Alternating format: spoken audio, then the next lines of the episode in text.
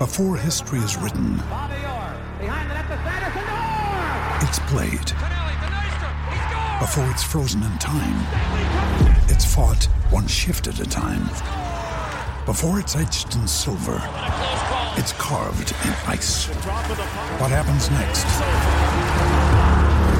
will last forever. The Stanley Cup Final on ABC and ESPN Plus begins Saturday. With threats to our nation waiting around every corner, adaptability is more important than ever. When conditions change without notice, quick strategic thinking is crucial. And with obstacles consistently impending, determination is essential in overcoming them. It's this willingness, decisiveness, and resilience that sets Marines apart. With our fighting spirit, we don't just fight battles, we win them. Marines are the constant our nation counts on to fight the unknown. And through adaptable problem solving, we do just that. Learn more at marines.com. Ryan Reynolds here from Mint Mobile. With the price of just about everything going up during inflation, we thought we'd bring our prices down. So to help us, we brought in a reverse auctioneer, which is apparently a thing. Mint Mobile unlimited premium wireless. Have to get 30, 30, bit to get 30, bit to get 20, 20, 20, bit to get 20, 20, bit to get 15, 15, 15, 15 just 15 bucks a month. So, Give it a try at mintmobile.com slash switch. $45 upfront for three months plus taxes and fees. Promo rate for new customers for limited time. Unlimited more than 40 gigabytes per month. Slows. Full terms at mintmobile.com. Shut up and sit down.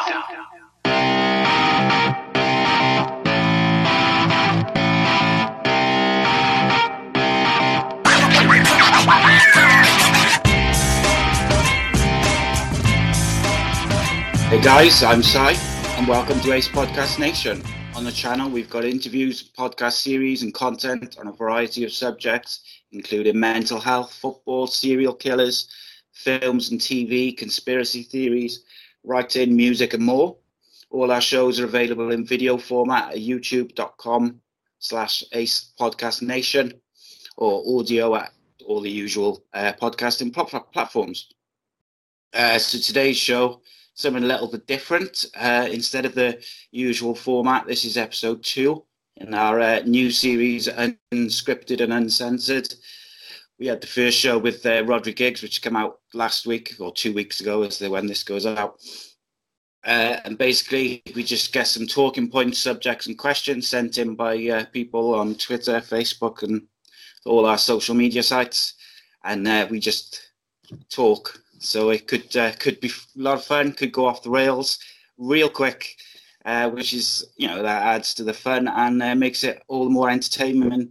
Entertaining, as uh, my friend said, he's just looking forward to watching me squirm as I talk about things which I said I wasn't going to talk about on the podcast. Uh, so my guest today is former MMA fighter who's fought in a whole host of different companies, including the UFC, former champion and founder of VT Jiu Jitsu.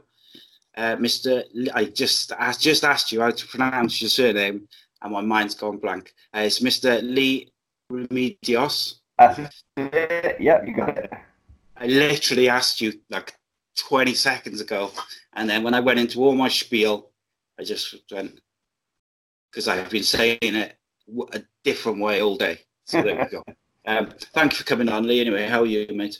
No worries. Thanks for having me. Um, I'm a little bit tired. I've just done a judo competition, um, and I had, had had to cut some, weight for it. Not a lot, but I've had to diet down, so um, I'm a little bit drained at the moment. But I'm okay. Thanks for asking. No, no, it's good. It's, um, I think that's one of the. That's, I tell you what, we'll get into it now because weight cutting is one of the things uh, which I just got on my long list of subjects which people sent in. Uh, Okay. So yeah, we're in the in the hands of the people now. So uh, could be good, could be bad, could be mayhem. We'll see how it I have goes. no idea Uh, what they are, right? So let's just. Yeah, no, I've just got a list. Just literally got a list of stuff. Right. Some of them are questions, some of them are subjects. Okay. No editing, no censors. Pretty much say what you want. Anything goes. Okay. Okay. Um, so one thing I did do is when I was getting them all together from the different posts, is um, I've kind of put them into pretty much the like so they're in they're all together, so we're not getting from one MMA question, then going through a load of other stuff, and then going back to MMA. Um, Yep. Because I know, like, obviously, when I'd spoken to our mutual friend or Reese, who does the conspiracy theory shows and the serial killer shows with me, he had sort of said, "You've done so many MMA interviews and podcasts, that maybe don't want to talk about MMA for for an hour." Yeah, well, I mean, and more for you as well. I've done quite a few um, MMA podcasts and interviews. Um, it, your, yours wouldn't stand out then, right? You'd be well. I've already spoken about this stuff, right? Yeah, yeah, of course. People would be interested in hearing. So um, yeah, so the okay, so first first subject, Conor McGregor. Um, Okay. where do you where do you stand on Conor McGregor in terms of like all time to start with? Do you think he's one of the best ever? Do you think he's overhyped? Right. So we're talking as a fighter, right? At this point. Yeah. Um. Yeah. I think he's fantastic as a fighter. I think he's really, really good. He's obviously very athletic. He's got phenomenal timing and power and accuracy. Um, and his grappling is a lot better than people think. I think when, when you watch the guy, um, he he knows his stuff. He's very hard to take down. Um, he's competed in the uh, European No-Gi Championships for Jiu-Jitsu, and he's and he, and he didn't look out of place. You know, um, I think I think he's a really really talented fighter. Um, to win titles in two divisions in the UFC, um, that, that's pretty rare, right? Yeah, you got to. I think you've got to have a certain level of talent and ability to do that. Um, I think when he was coming up, sort of up to maybe the Aldo fight, I feel like he was hungry then, and he wanted it. We he just wanted it more than anyone because he had come from being on sort of benefits or social security in Ireland and being completely skint and his missus supporting him so that he could train to be an MMA fighter and then obviously going through Cage Warriors and then into the UFC. I do feel a bit like since the Mayweather fight where, you know, and I think at the end of the day, like you'll be able to tell me more so, getting punched in the face every day training and getting punched in the face is not fun. And kicked and whatever, it's not fun.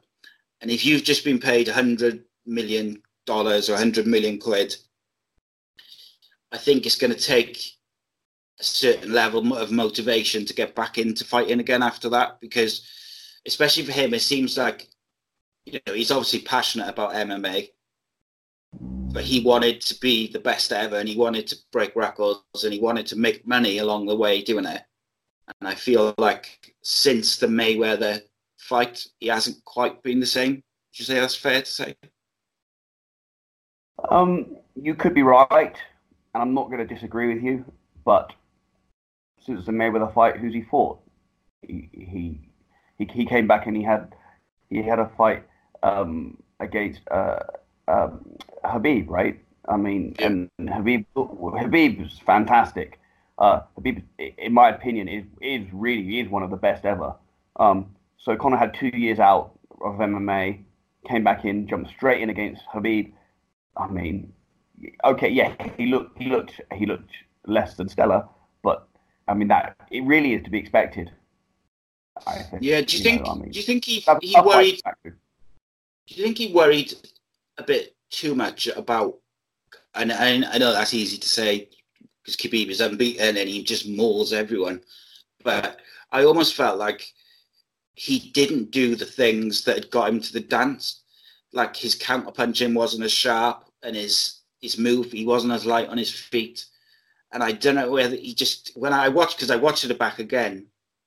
I think it was last week and he didn't all the things that you'd come to sort of expect from him in every fight, like those sharp counter punches and just the timing of the counter punches as well, where as his opponent's moving in to do, you know, to go for the clinch or the grapple, he, was very precise in his counter punches, and uh, I felt like he was, it was, it seemed on the second watch almost as if he perhaps was so concerned about being taken to the ground that he Yeah. didn't play didn't play his normal game, if you like. Well, I mean, it's easy for you and I to sit back in our in our It's easier for me to say it was never fought as well, but Well, I mean, I haven't done MMA for, for a few years and uh, certainly not fought anyone at Conor's level. Um, what you're saying is what his coach, John Kavanagh, said. I, I, I mean, I, I'm, I'm friends with John Kavanagh, so um, I don't want to try and say anything that's going to make him feel or look bad because I like the guy genuinely, like, like we, are mates. Um, and I don't think I would be really um, if I said if, if I, I, I mean because I can just repeat what John said. John said that they did focus probably too much on on defense rather than offense. They were they were defending too much in camp um, against the takedown, against Khabib's grappling, rather than working on Conor being offensive. Um, so yeah, what what you say is the same thing that, that they they themselves identified. So I think there's probably something in that. Yeah. yeah, And, and, yeah, and, and, yeah, and yeah, to- look at him, he was waiting to be shot in on. He wasn't. Look, he, you, you're exactly right. He didn't go out there. He, he he didn't stalk Khabib down like he does. He goes out, and he stalks his opponents, and then he starts punching the shit out of them. Oh, am I allowed to say that? yeah, yeah, crack on, yeah, just uncensored, Yeah. whatever. Yeah, and he, and he, he he punches the shit out of people, right? Um, he hits really hard, and he he didn't he didn't even try to do that against Khabib. So yeah, I mean that's what it would appear to me. It's what is how it appears to you, and it's what John Kavanagh himself has said. Um, it's also what um, uh, Conor has confirmed as well. So it's probably the case. Yeah, and I think one of the things I was most looking forward to from that fight was seeing if Khabib could take Conor's left hand because he, you know, he's he's steamed through the majority of the roster, sometimes in you know one or two punches. Yeah. Um, I want, and no one's really, really done that to Khabib, where they've sort of put him under a great deal of pressure. There's been the like the odd one, like Al, uh, Al Iaquinta put him under a bit of pressure for a while, but I mean, no one really has sort of been able to turn the screws on it, which you know says a lot about his ability, I guess. Yeah, I Um, mean, like Khabib, Khabib has that rare ability to be able to shoot out distance. He can take you down from halfway across the cage, which is crazy, right? Um, so people don't get to set their feet. They don't get to to move. They don't get to to get their angles. They don't get to try and, and get ready to land these big shots because they're they're on the back foot. If they if they if they plant their feet to throw, then they're getting punched or, or, or taken down, right? Um, if, if, if they if they try and, and dance around him, he pins them against a fence and takes him down anyway. So he's a very very difficult guy to hit simply because his wrestling offense is so fantastic. Yeah, without a doubt. I'm, uh, I'm looking forward to his next fight as well. I think it's going to be a, a really big test for him. But again, same with him and Conor now have had such a big break. Do you? Oh, that's what I was going to ask you. Do you feel that he should have had almost like a tune-up fight before he faced Khabib? I'm sure he would have liked to have done, or I'm sure his coach would have liked to him, liked him to have done, but not always an option, really. I think you know when you when you when you're that big a name and you're that big a superstar and you've just won the title, then you know, like in, in incredible fashion, you know he beat Eddie Alvarez, who I really really rate. I think Eddie Eddie's fantastic, and Conor beat him like like, he beat, beat him badly, right? I mean he just Yeah. beat him up, beat he just beat him down. Um, and then he's so he's won the title. Then he goes and fights um, um, the best boxer in the world, um, and does all right. You know, Yeah. yeah, he lost, but he, he, did all right. He can't come back and fight a number a number eight or nine on on rankings. You know, I mean, he's Conor McGregor. He sells a lot of tickets. People want to come to see him in big, exciting fights. You know, um, he's got he's really got to come back in uh, against the top guy, and it's always going to be tough. Yeah, and I think the other thing is as well is in any fighting game is you can lose any fight if you're not switched on, as we saw with uh, Andy Joshua recently. No one expected him to lose that fight, and he's now not unbeaten anymore.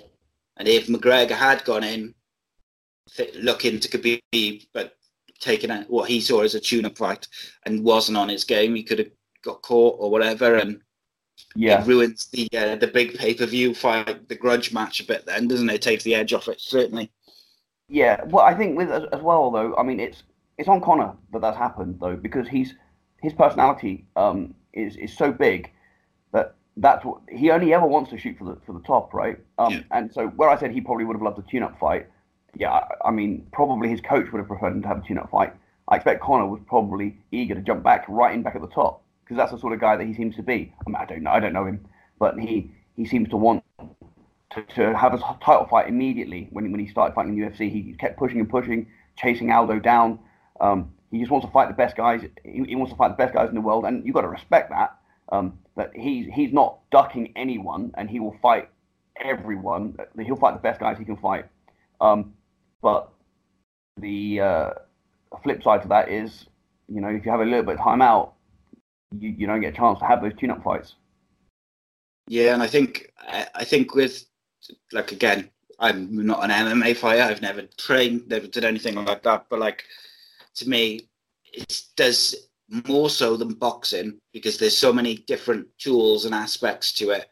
Is if you have a prolonged amount of time out with it, the game changes. There's someone like um, Idris, uh, Israel Adesanya, butchered that name, um, and people like that who change the game again.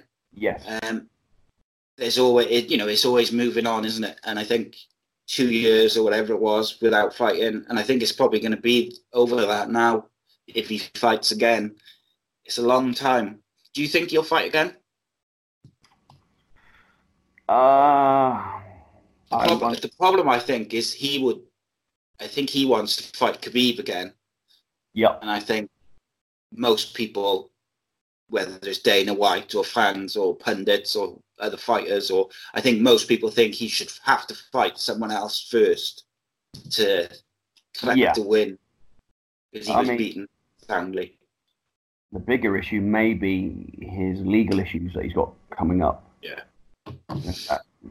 Which I don't want to. I don't want to shit talk the guy because I don't know him, and you know, um, everyone's innocent until proven guilty, right? But he's got some pretty pretty serious stuff coming up, I think. So. Yeah, um, and I think you know it's that's, that's more a factor. Yeah, because you just don't know. There's no way to, you know, there's no way to predict what would, you know, what's going to happen with that sort of thing. No, because you know you just don't know because you, you know if nothing sort of comes of it, then he could be fighting in six months. Yeah. If something does come for it, he could never fight again. So I think. Yeah. Yeah, it's difficult.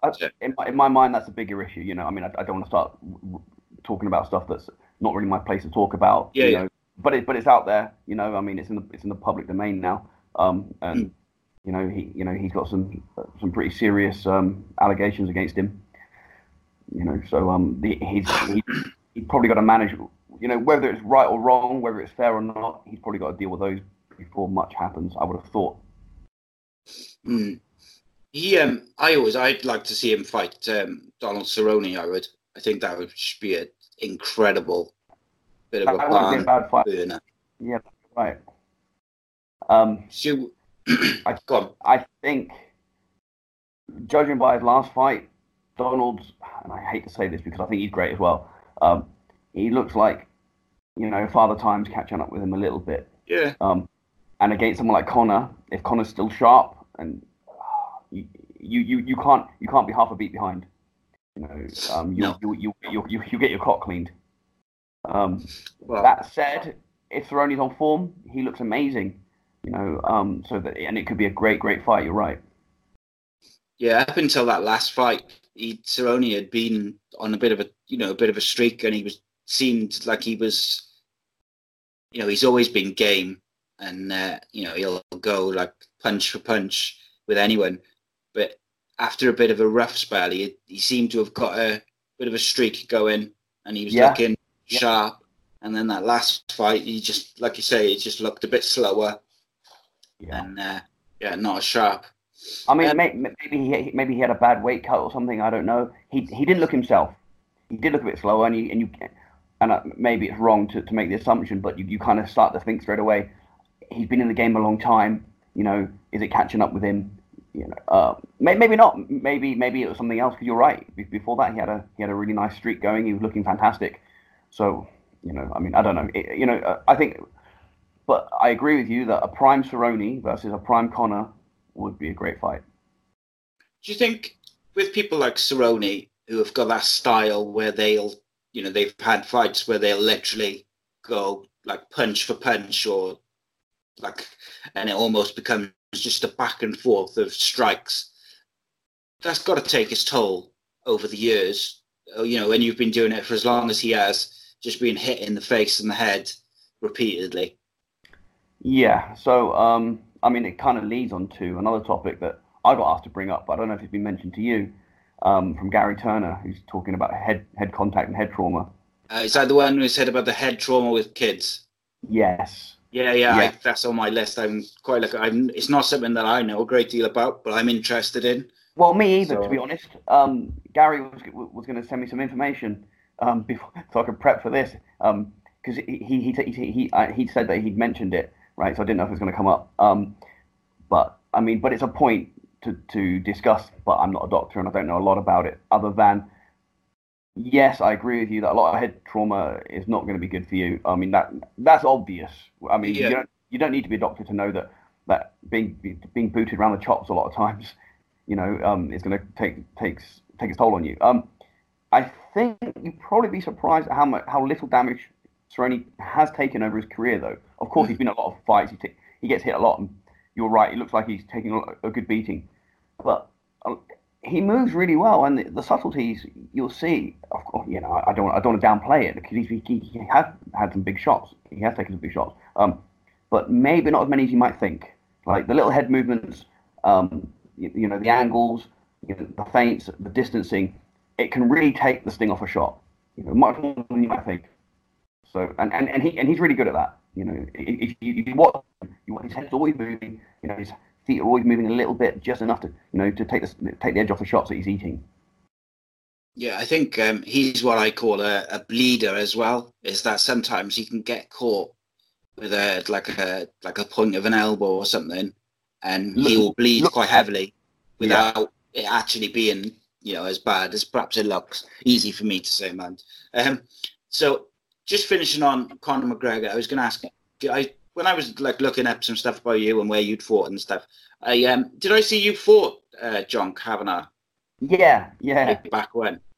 John and I fought. Oh, was it 2001? Maybe, maybe beginning 2002. Yeah, a long time. I mean, we're old men now, right? But yeah, yeah, we we did fight. Yeah, back in the day, almost two decades ago. Okay, so that moves me on to my next, uh, the next one of the questions. I wish I'd kept when I was trying to copy and paste them all because it was all from like four or five posts and retweets and stuff. I wish I'd kept the people who'd sent them, but I haven't. So okay. I apologise to all the people who did send them because we had loads of loads of uh, stuff. So the next one was uh, someone asked, "Did you get nervous before fights?" Yeah, really bad as well. Um, not so much near the end of my, my career, um, but near the beginning, really, really badly. And I've never been afraid of my opponent. I've never looked at a guy and thought, oh, you know, he's going to smash my face in. I'm not afraid of anyone, um, but I'm not a performer. I'm not. I'm not an actor. You know, I don't go on stage. That's not my thing. I just want to fight. You know, um, I didn't. Uh, my, my, first ever one, I went out there and there's, I think there was probably about 500 people there um, in a warehouse, and they're all around the ring, and they're all cheering for you or booing for you or whatever, right? But all their eyes are on you and I'm like, geez, what's what's what's, what's going on here? You know, um, and I had like a stage fright, and, I, and it's, it's, something that I never really, really ever enjoyed. You know, we're having a crowd there. Um, See, and and and when you lose an MMA, then it goes on, on your record, right? So that's um, quite a big factor for you. Like you go out there and it's on your mind the whole time. Like I've got to win, I've got to win. You know, I, I want I want to build build my record. I don't want to destroy it. Um, yeah. That, you know, there's a lot of pressure on you from a lot of things that people don't always think about. Um, and nowadays, MMA seems quite glamorous and and um, uh, mainstream. But when I was doing it, a lot of it was illegal. It was underground. You know, I, I, I fought I fought in a lot of bare knuckle under, underground matches, um, and it wasn't because I wanted to be famous. I think I didn't want to be famous. I didn't. I, I didn't want my face all over TV or anything. You know, and, and, it wasn't right. I mean, I was doing it because I wanted to fight. um, yeah, yeah. So I got I, I got very nervous of um, the event, but never of the actual fight itself. I was never afraid to fight one. If that makes sense. Yeah, I think as well. Like I played um, like football and cricket, which I know I realise is nowhere near the like fighting. But I, like I played it up until like a teenager to a pretty high standard, and no matter how many I know I played thousands of games at all different levels, and it was like a week, you know, a weekly thing of playing a few times a week, playing with the same people. But every time you'd have like a big game or a big match or whatever, that's sitting in the change rooms, yep. just waiting and the team talking, and you've got butterflies because I don't know. There's no there's no way to explain it because you've done it a million times and you know what's coming. And like you say, you're not worried necessarily about the fight. So I wasn't worried about the game coming up. I knew what my job was, and I knew that I was capable of doing it. Yeah, it's just the, the butterflies. Yeah, and I and, think and, and that and that's not different to me. Like I, I, know you say, "Oh, mine's different because MMA," but it's not because I wasn't afraid of the fight, so that wasn't a factor. It was the the performance. It could have been any any event. It could be any sport that I was doing. Um, so it's, it's, the same thing that, that, that you got. It's the same thing that I got. Right. That's what it, I wasn't. I wasn't afraid of being beaten up. I mean, I got, I got beaten up a few times. You know, don't get me wrong. Um, but that was that isn't, isn't what, what, I was afraid of. Um, it was yeah. the same thing that you're afraid of. You know, fighting aspect of it. Yeah, yeah. It was. It was. It was the, the performance. Right. Um, I will say I've noticed a huge advantage um, for people that competed in other combat sports when they were younger switching to MMA they had an advantage over me. I think the people that did a lot of judo or a lot of wrestling or maybe a lot of boxing or kickboxing because they, they dealt with nerves a lot more than me. Um, whereas like, my only, my real um, competition experience was MMA. I, I, did some other little bits before that, but mainly it was MMA. Um, so I was just kind of thrown in with no prior experience of competition, and I think that was probably a disadvantage.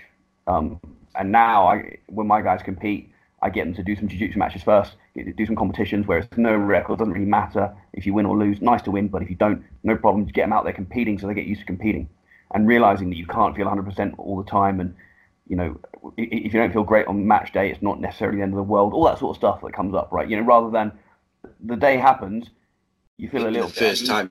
Yeah. Oh, I need to go to the toilet all the time, and then that starts playing on your mind. You know, you got some butterflies. Oh, I feel a bit sick, and you know, so just that sort of experience is just getting used to all of that is really important, I think. And you can do that before you start competing, especially in MMA. Yeah.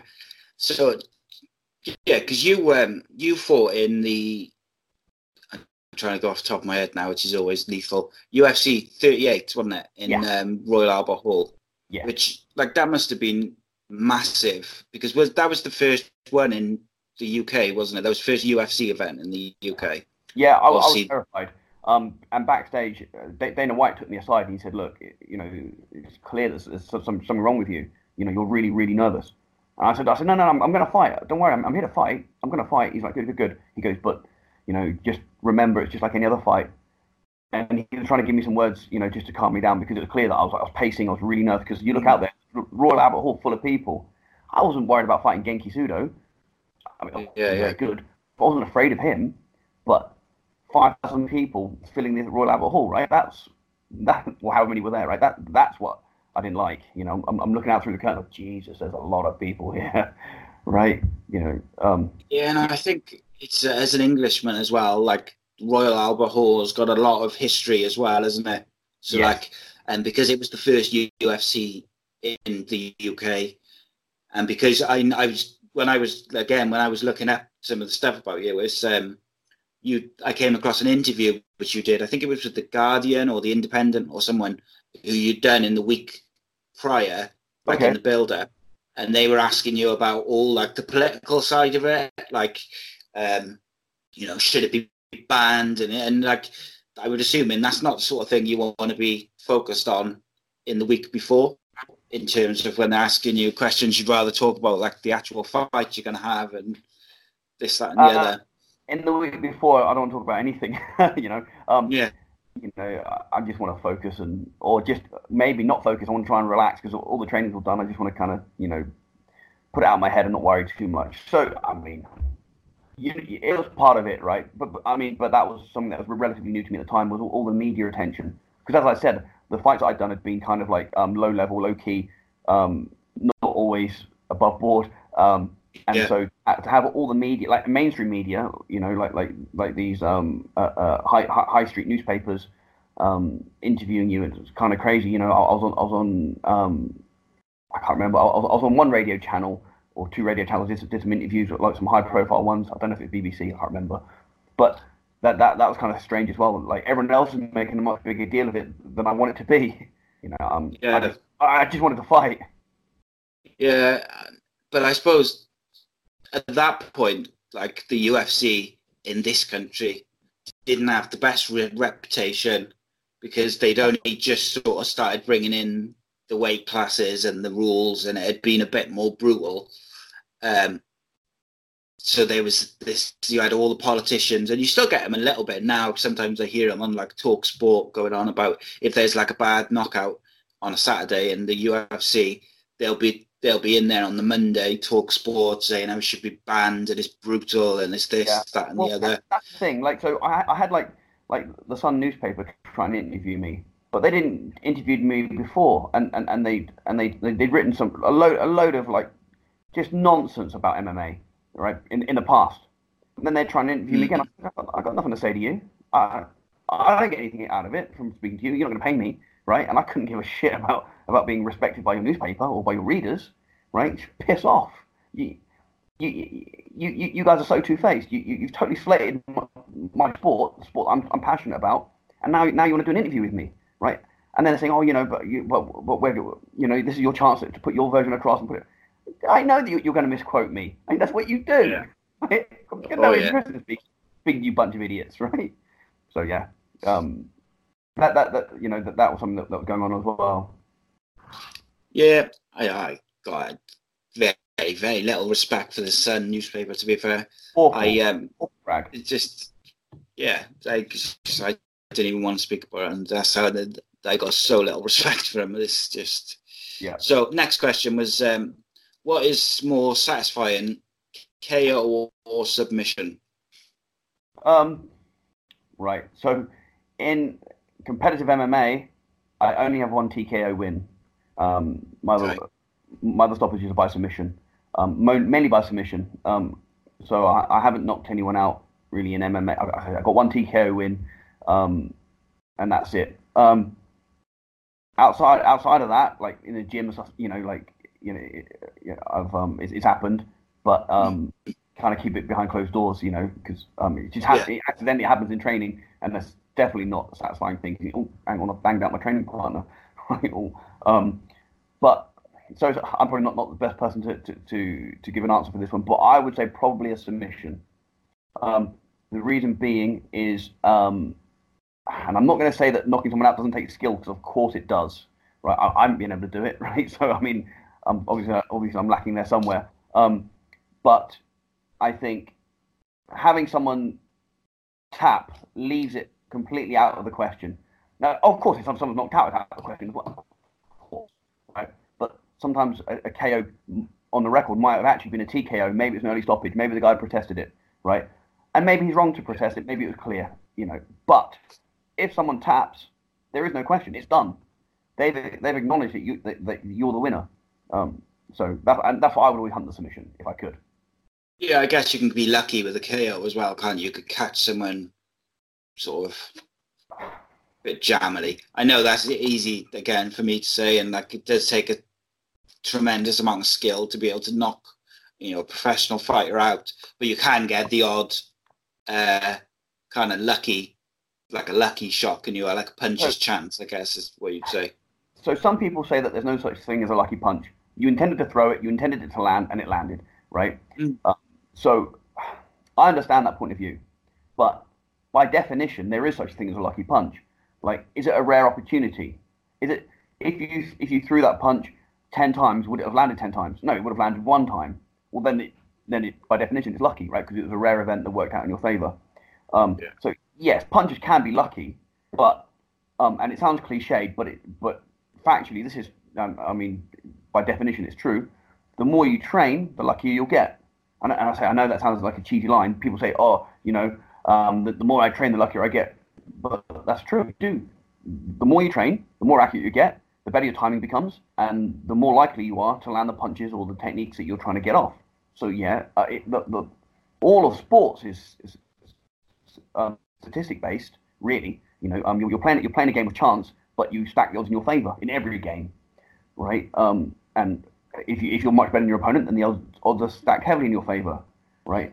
Um, so you're going to be a lot, lot, luckier than your opponent is most of the time, right? Um, so yes, you. I definitely see what you're saying. You could get a lucky punch. You could land a shot and knock someone out when ordinarily it wouldn't have happened. Whereas that's a lot less likely with a, with a submission. Um, but I still think that but knocking someone out does take a tremendous amount of skill, really, or yeah. natural talent. I guess if you've got if you're if you're like Lee Murray and you're you're gifted with the ability to to put people into orbit with every punch, right? Then yeah. um, you know. But even I know Lee, Lee trained a lot too, right? You know, to be able to pull that off on, on good MMA fighters, you've got to train really, really hard. So I think it may be kind of taking something away from from guys that can that win by knockout to say that they're getting a bit lucky. Which yeah. I know, I, I, know you didn't say that. I know you, I know you didn't, right? Yeah, absolutely. So, that, um, that's my thoughts on lucky punches as well. yeah, that's cool. That's, um, so this one was sent in on Twitter, which and uh, they wanted to know was Danny Batten really injured? so before you answer that, maybe fill in the the people why they're asking that, because um, right. I came across it earlier. Why? But go on, I'll let you explain it. Okay, so years ago, I was supposed to fight Danny Batten. Um, he was really, really good. Um, he probably still is. You know, I mean, he's, a, he's now black belt in Brazilian Jiu-Jitsu, um, and he was a good striker at the time as well. So um, he's a, he's a very good fighter. Um, and he'd beaten a lot of guys, um, a lot of good guys. And I and I, I, was quite a well-known guy at the time, fighting. I was ranked quite high. We were both ranked quite high, and we were due to fight each other. And it'd been a bit of back and forth whether it, whether it was going to happen or not because different promotions were saying, well, we want to host it, and then other ones were saying, no, we want to host it. We finally got it agreed that we were going to fight on Cage Rage um, after a lot of back and forth. Not really between me and Danny. Um, Danny's always been cool with me, um, so I don't want to say anything bad about him. But it was on the Cage Warriors forum, um, on their internet forum, um, and he had this guy. I'm gonna I'm gonna give him a shout out as well, Jerry C. Um, he used to kind of shit talk me over Danny Batten, right? And used to go on and on about how um, Danny was going to beat me up and all this sort of stuff, right? Um, and I, I, did it back to him. I said, no, I'm going to slap him silly, right? And, you know, there's a lot of back and forth between me and this, me and this guy who was effectively just an internet troll. Um, yeah. So, um, but it was funny. Anyway, Danny pulled out the fight on like two weeks' notice. So the, the fight we hyped for ages, and then we were going to fight and then on, on a week or two weeks' notice, it was re- really, really near, near the event. Um, he pulled out. Um, so he said he had an injury. But that kind of puts me in a in an awkward position, in a bad position, because now it's too late for me to really get a credible opponent. You know, it's going to be a high, high, high profile title fight. It's kind of dropped me in it. Now, he's injured. I get that. It happens. I'm not going to hold that against him, right? But with all the smack talk that gone on, right? Um, I, I said, well, I'd like to know exactly what happened to him. Why has he had to pull out? That's dropped me in this position, right? You know, because you know, it's just a courtesy if he tells me what's happened.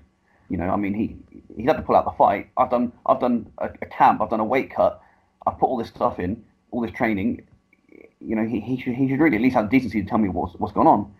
And this guy comes and goes, he doesn't owe you anything, and you know, you, you don't need to know. I, right, okay. Well, maybe I got a question. Is he is he really injured? right? And, and this, this this discussion on the forum just went absolutely huge. I mean, there was like well over a thousand, I mean, maybe a couple of thousand posts or something, people replying to it and arguing and going back and forth. It was huge. It, became kind of legendary with within the tiny little community of of MMA in the UK on the internet. Right, so that's what that's referring to. It's a specific ah, on, on an internet forum, right? That a, a, troll, a bit of trolling that went completely overboard. That's that. So if you weren't involved in it, it just seems like something silly, probably. But so, it's, it's, funny, it's funny at the time.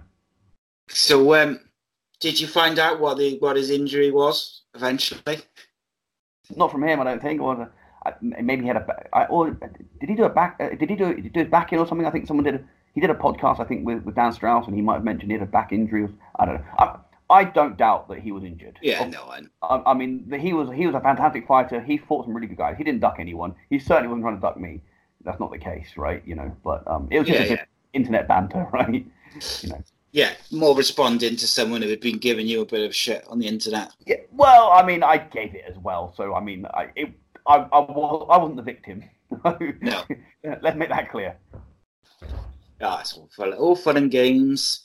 So, um, uh, next subject is AJ or Fury. Oof. So, moving away from MMA to boxing. Yeah, in my mind, Tyson Fury is by far, by far the superior boxer. It is not close. It's not in any realm of being close. I think the, the, the skill level is leagues apart. That said, I would have said the same thing about Tyson Fury and uh, Deontay Wilder. And watching the fight, I would say the same thing. Um, but Fury can, uh, as we saw in his last fight, well, uh, sorry, his last fight, his last fight did mauled the guy. Um, but as we saw in his fight with Deontay Wilder, but he had time off. I get it, but he could be a little bit uh, lazy in the fight. Um, so he held back quite a lot when he could have gone in. He, I think he threw a couple of rounds away just through inactivity. He was clearly a better boxer, but he didn't he didn't push the pace. He didn't score. Um, and he took a couple of punches off a guy that punches really hard, and it, and it put him down And he got back up great, you know. And, and I, I thought, I still thought he won the fight, but it was close, you know. Um, and AJ is that exact guy. He's a real big, strong, athletic guy who hits really hard, and he's made a career of it. He won, he won Olympic gold for it. Um, he has beaten up a lot of fighters by being a big, strong, athletic guy who hits really hard. Um, and we've seen that it can cause Fury problems. That said, I would still quite heavily favour Tyson Fury because I fully believe skills pay the bills, and I'm not going to have that a big strong guy is going to beat up a very very skillful fighter. Just because you're big and strong isn't going to mean that you're going to beat a guy with a, lot of skill. I'm not going to have it. No, I think um, basically if Fury's focused and switched on, I would have Fury every day of the week because I've never yeah, been a huge. And, and, I was going to say, and on the flip side of that, like whilst I said that we, we've seen that Fury um, can be susceptible to an athletic guy who punches really hard, we have also now seen that Anthony Joshua can be susceptible to a guy who may not look the part, but really does yeah. have some boxing skills. We've seen that, right? And that that's definitely Fury. Fury definitely has the skills. Um, it, you oh, know, yeah. if if a technical boxer um, can get inside and, and and box him up and and put him down and stop him, well, you know, I mean, that's Fury all over. Yeah, I've never been a huge fan of AJ. I kind of like, you know, he's clearly got power and he's clearly quick. As you know, he's so quick for his size. He's someone who's yep. so big, but I kind of feel like he's fought a lot of, and you know, I, I don't like to describe him as many people do as bums because I believe that they deserve a bit more respect than that. Yeah, but like that, he has fought a lot of people who are not perhaps at the top who of the who boxing game in in there with him. Yeah, yeah, oh, absolutely. But when um, and like, even yeah. when he fought Klitschko, and, and you know, let's be let's be clear, the Klitschko which fought Fury and the Klitschko which fought AJ, there was quite a big difference. You know, he had aged and he had gone a lot slower and even yeah. he, you know, he troubled AJ. And at one point, yeah. I thought AJ was going to lose, and yep. it was only he sort of made a bit of a comeback. Um, Fury, I I was never a massive fan of him. It used to irritate me a lot, but I respected, yeah. you know, his his boxing. I felt was you know always when he when he was switched on, he I always felt like he was could have the ability to be one of the best, but I felt like his maybe his attitude let him down a little bit. Yeah. However, no, saying that, absolutely agreed. But he switched that round. I know that's what you're about to say. I think. Yeah. yeah, and he switched yeah. it around. You know, and you know he, he, he donated his purse, you know, to mental health and stuff like this. Um, you know, he seems he seems l- l- like a, a, different character now. You know, I absolutely agree with you. You know, when he was smack talking everyone, um, and really being quite insulting about it. You know, it yeah. seems like it can put you off. I get that. You know, um, but um, now I think maybe he, he, he's a different guy with great boxing skills. You know, yeah, I think. I, yeah, in my got in my mind, it, in my mind, it, it, it's it's it's clearly Fu- Fury's fight. yeah, it's Fury's fight to lose, isn't it? I think. But when um, when Fury got to the top and he became like the champ, I like I when he sort of went off the rails a bit, and you know everything went wrong for him. I felt like that did kind of take away from his achievement. But looking back in hindsight now, it's a great story where he's come back and he's he's doing all this work for sort of mental health charities and mental health awareness and and it shows that even someone at the very top of their profession and their sport and can have millions and millions of pounds doesn't mean that you can't have mental health issues. Yeah, and you know if he goes i really really am hoping that aj doesn't lose again and sort of fade like uh what's his name did? Uh, amir khan did where he's kind of lost once then he'd win and then he'd lose and then he'd win which you know i know that can happen but i really would like to see them fight in the next year or two and have it be like you know top billing as as without them having lost along the way to to really see you know because AJ's young as well. So Yeah. you know, he has got that to learn if he's got the ability to learn from his mistakes. Well, you know, I get that, right? And I, I, I get that. I get the, your point, you know, and I see where you're coming from. That you'd like to see them both do well and then meet at the end of it and and and really determine, you know, that'd be great from from a fan point of view. But the reality is, this is fighting, right? And Yeah. as as we've seen, anything can happen in a fight, right? You know, uh, you might end up fighting some some little short pudgy Mexican um, who happens to have had you know a, a trillion amateur fights and lost two of them or something, right? You know, whatever whatever the guy it was it was something crazy like that, right? Um, uh, and and and he and he and he stops you, sh- you know, dead in your tracks. Says the end, end of your hype train. That's the end of that, right? You know, he's please put the brakes on that one. Um, this is fighting and anything can happen. So, whilst from a fan point of view, that would be great to see. You know, what I mean, it, maybe it will. Yeah. Yeah, I'd I- I'd like to see see them face each other, but it does feel a bit like uh, Joshua doesn't. He's not in a hurry, is he, to face Fury? Shall we say? It does seem that way.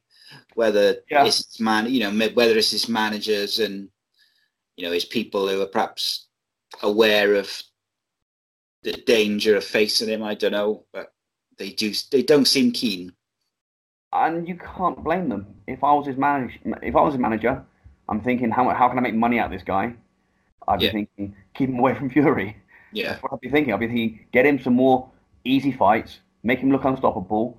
Because the people that buy ti- that buy the pay per views or buy the tickets, I mean, I don't want to insult anyone, but a lot, the majority of them are not boxing experts. You know, Yeah.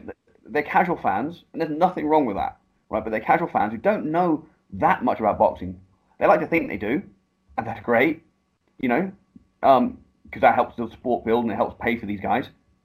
But these guys don't really, you know, they don't know that much about it. So all they want to do is see Anthony Joshua knock someone out in it, mate. Yeah, he banged him out, right? And then they drink a load of beer and throw it around, right? Those are the guys that you're, you're trying to you're trying to sell tickets to, really, really. yeah, absolutely. And he Um, sells millions, doesn't he? You know, yeah. he say he sells pay per views. So, and I mean- like you're right, they want to see a two rounder. Yeah, that's what they should do, right? That, that, that they, I mean, it sounds terrible, but if, if you're his manager, you you want him to have some easy fights, bang some people out, you know, make headlines, um, start, you know, s- sell a lot of tickets. Of course, that's going to get old pretty quick. You can't do that forever because people are going to start talking about it. Like Anthony Joshua's only fighting bums, blah blah blah blah blah, right? But you know, I would be in no rush to put him against Fury straight away. That's that's my point, and I don't, so I don't Yeah. blame them for for maybe trying to protect him a little bit from that. Okay, so uh, last little bit on sort of uh, the actual fighting bit, and then we're Yep. going to move on to some more controversial and different subjects now. But um, in um, I do a mental health and sports series where I've spoken to like ex-footballers and sports psychologists and stuff, and we speak about the pressures on uh, like young players coming into the game, or people retiring, or you know the media like pressure of social media and the difference now where everything is instant on the internet. So like if they go out for a drink and stuff, you know, it's filmed because there's people in the pub trying to get a reaction out of them and stuff like this. But um, yeah. a lot of the time, which kind of has come up in nearly every show we've done, is the sometimes the struggle that boxers and sometimes fighters have when they retire in staying retired or going on to have some sort of issues, you know, after they retire. I was just wondering, like, what you think of the reason or what some of the reasons why that might be. Because, okay, and I can only talk from my own experiences, really. Um, maybe you know, a few of my friends have done it, but um, for some of us, when we start fighting, it's because we want to fight. As I said earlier, it's not because, in my case at least, it's not because I wanted to be famous or um, make a load of money. For, I mean, be, obviously that would be great if I can make a load of cash from fighting, but you know, I, I, make much more as an engineer. Um, but if I could, um, I fought because I want to fight, um, and it's it, it's so cheesy, but from the Rocky films, you may you must know but I'm gonna I'm gonna talk about Apollo Creed and Rocky, and they're talking, and Apollo says, "Guys like us," he goes, he says, "We have to be in the fight, right?" And when you're a fighter, that's the way it is, it, you know. And my fellow older fighters out there will know exactly what I'm talking about. Like you love to fight, you love to test yourself. I don't not because I want to go and beat people up. Um, it's not because I want to I want to go and like boot someone's head off or I just want to you know um, thuggerize someone. That's not the, not, not the point. But I want to test myself in combat. Um, if I could do that without, hurt, without hurting someone, that, that would be great, right? I mean, but generally combat involves getting hurt and hurting someone. Um, but I want to fight, and so it can be tough, I suppose. And really, uh, at least in my case, I didn't see myself slowing down really until well, maybe maybe this year I feel I feel I feel my, injuries kicking in, but really till quite late in life, I, I, felt athletic and I felt strong and I felt fit. So you'd keep going. Um, I think the bigger issue with aging, rather than being physically too old, is that life catches up with you. You have you have a family now. I've got, I've got children. I've got a job. I've got a wife. Um, and I, my time is split. My time, I can't be selfish. I can't just focus on fighting and training all the time. Um, and that's probably true for most people. Life catches up with you rather than your body catching up with you. Um, yeah.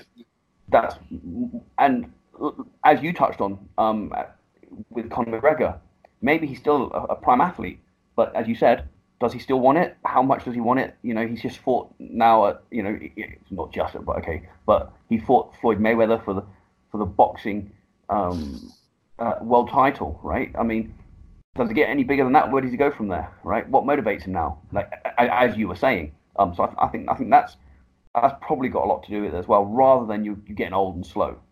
Yeah, that's my thoughts on it. Cool. So, okay, um, so just we're gonna s- stick it on sport boxing a little bit, but just okay. moving away from professionally. Um, so, like you mentioned, um, I think it was uh, someone you know called Gary who had said uh, his direct quote was "Head impacts for children. Is it child abuse?" So, yes, I think it is. Um, children shouldn't do head contact, really, um, and it happens, and it happens most often. I would have thought with the best of intentions you know, um, I've had my I've had my, my, my, kids sparring with headshots. You know, like like my, my sons have done it, um, not very much, and with, and with big gloves on. But you know, um, as we found out more about you know the CT and stuff like this, um, I think it's much more serious than people um, realize. Um, Gary Turner is the guy that raised it. he's been pushing it a lot. he's a he, he's a former fighter himself. Um, and he's been pushing it a lot now, saying you know, people need, need to look at this. You know, he's not saying that people shouldn't box or they shouldn't um, have had contact, but they should be informed. And children certainly shouldn't be doing it because they can't give informed consent, which I would yeah. definitely agree with. Um, I, re- I recently ran a, an interclub competition at my gym, um, and we had some MMA fights. We had some um, we had a Thai boxing fight, and we had some grappling matches. Um, we, and we, we had a, um, a couple of um, kids fighting, you know, under 18s fighting and I said straight away when when people in the gyms came to me, uh, if kids are fighting, there's no head contact. We're not we're not going to do. We're not doing head contact for kids at all. Not at all.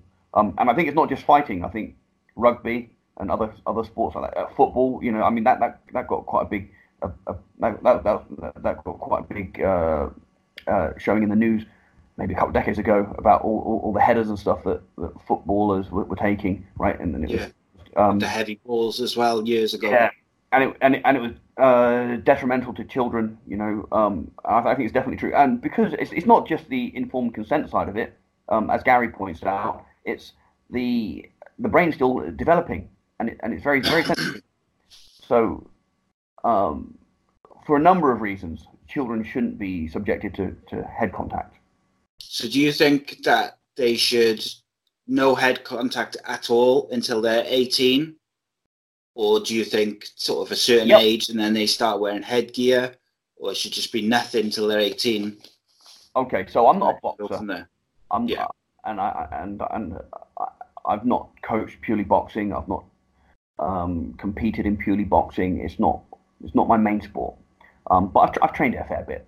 Um, yes, um, as a lot of people will probably disagree. Um, I did it when I was younger, never did me no harm. Okay, fine. Um, okay, I'm sure I'm sure it didn't, right? But the potential's there, right? Yeah, so I would say under 18, you no head contact. That's that simple. Um, I'm not a massive fan of head guards, to be honest. I no. don't think they really do much to protect your head. I don't have any scientific studies to, to back that up. Um, so maybe I'm yeah. Maybe I'm talking nonsense. But in my experience, I get hurt more when I'm wearing a head guard because I can't see the punches. Because a lot of times um, it's, it's hard it's hard to, to, get the vision right. It's harder it's harder to see when you've got um, your peripheral vision t- uh, tied off here. Yeah, yeah. Um, in my experience, at least, I mean, maybe some people, again, other people will, will argue and they'll say, oh, I don't find it a problem and it works for me. Fine, okay, you you crack on as long as you're not doing it with children, no problem, right? Um, I'm not a big fan of head guards, and I'm certainly not a fan of kids taking head trauma. Um, the um, the thing with CTE is as well is you don't know how much dam- damage, long term damage, is done until after the person's oh. died. So all these people who say, "Oh, it didn't do me any harm," they don't actually know until they die. And if they don't, oh, don't they if they don't donate their head, their brain to science when when they die, they like it won't be checked, you yeah. know, unless they die of uh, some sort of head trauma. Yeah. So, and I mean, look, um, Br- Brendan Ingle, um, Naseem Hamed's coach uh, when he was younger, Brendan Ingle at his gym, he they they they had zero head contact. You, you didn't do it. When, when they were kids, kids did not have any head contact. Um, it was all uh, from the neck down. Um, and it's undeniable that he was a good coach because he produced some some fantastic boxers. You don't need to take punches in the face to get good at boxing. You know, that, yeah. that, has been demonstrated. We know that. That's been shown. Um, would it make you a better boxer? Well, okay, you might be able to argue that point, but certainly you can become world class without doing head contact, and we've seen that happen.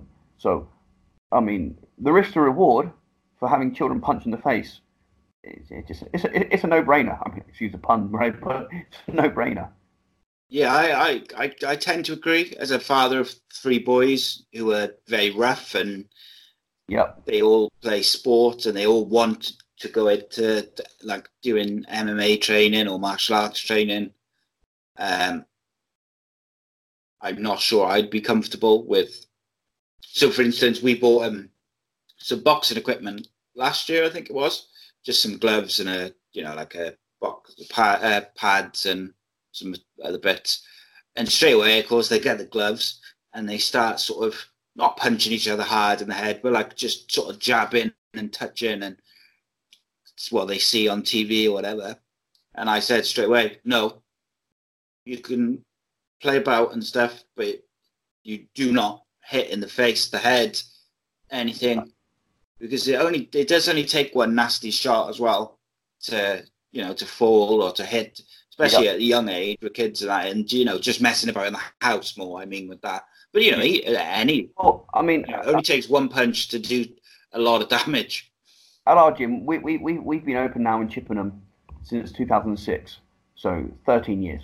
Um, and from the very first day that we did MMA, we always said contact is 10%. We do 10% contact on the feet and 1% contact on the ground.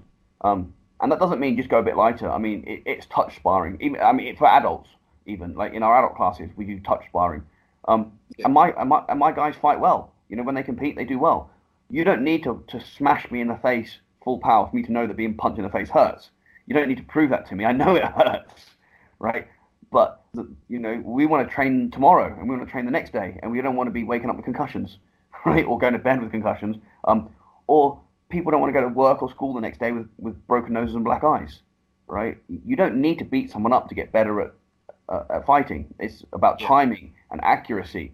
You know, if you want to work your power, go on the bag, right? If you want to, if you want to really spar real hard, okay, let me know. I'll put you in with myself or one of the pro fighters, and we'll beat the shit out of you, right? And see how much you like that, right? Um, because you get it. You get the guys come down the gym and they want to, they want to just, just have yeah. it. So, so, okay, great. Okay, that's just fresh meat for us.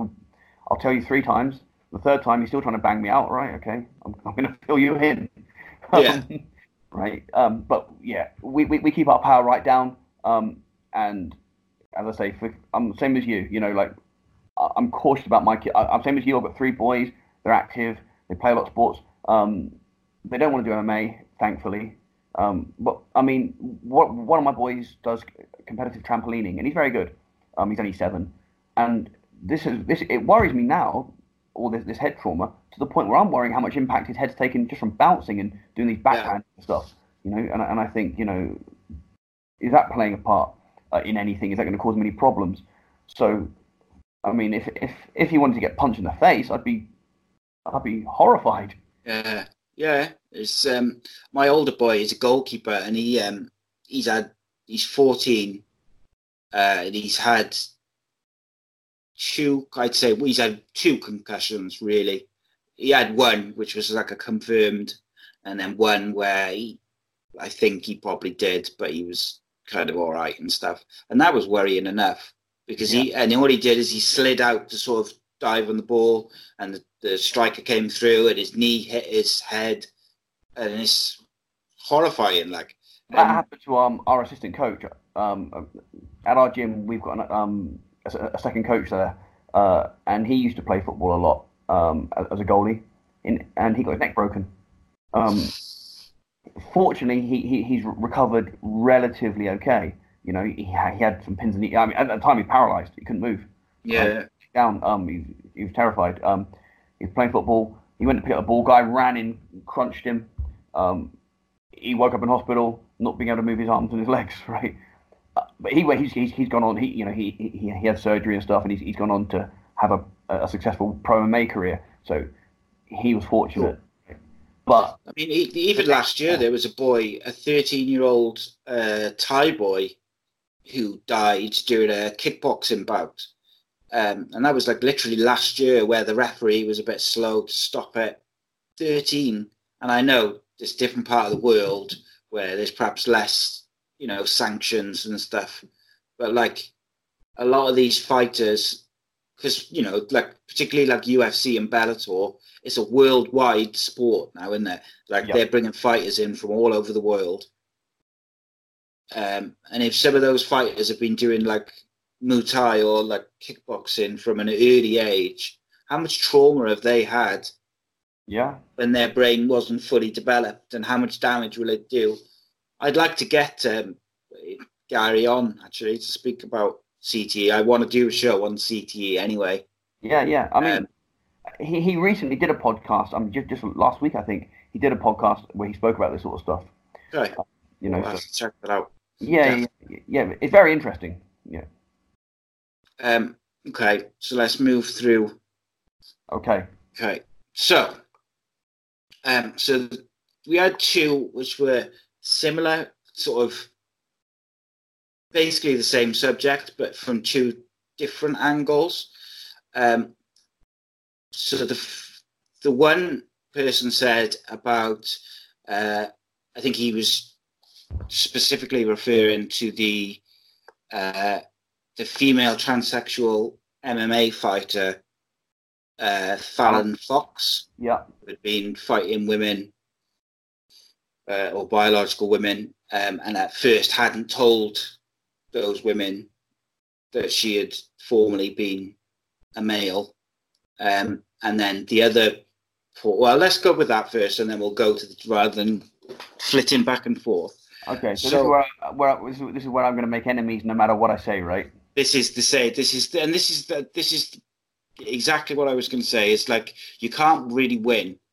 Um, but one thing I will say, that's okay. I don't care about. I don't care about about having fans. I can, you know, I'll, I'll give you, my, yeah. I'll, give you, I'll give you my point of view, and I care about being honest. I don't. Yeah, I don't, if, if you don't like it, oh well. My like my thing is, I don't care if people are gay, straight, bisexual, transgender, what they, whatever they sort of um, want to do and be, and great, fantastic. So I really like wrestling and MMA and boxing and all these things.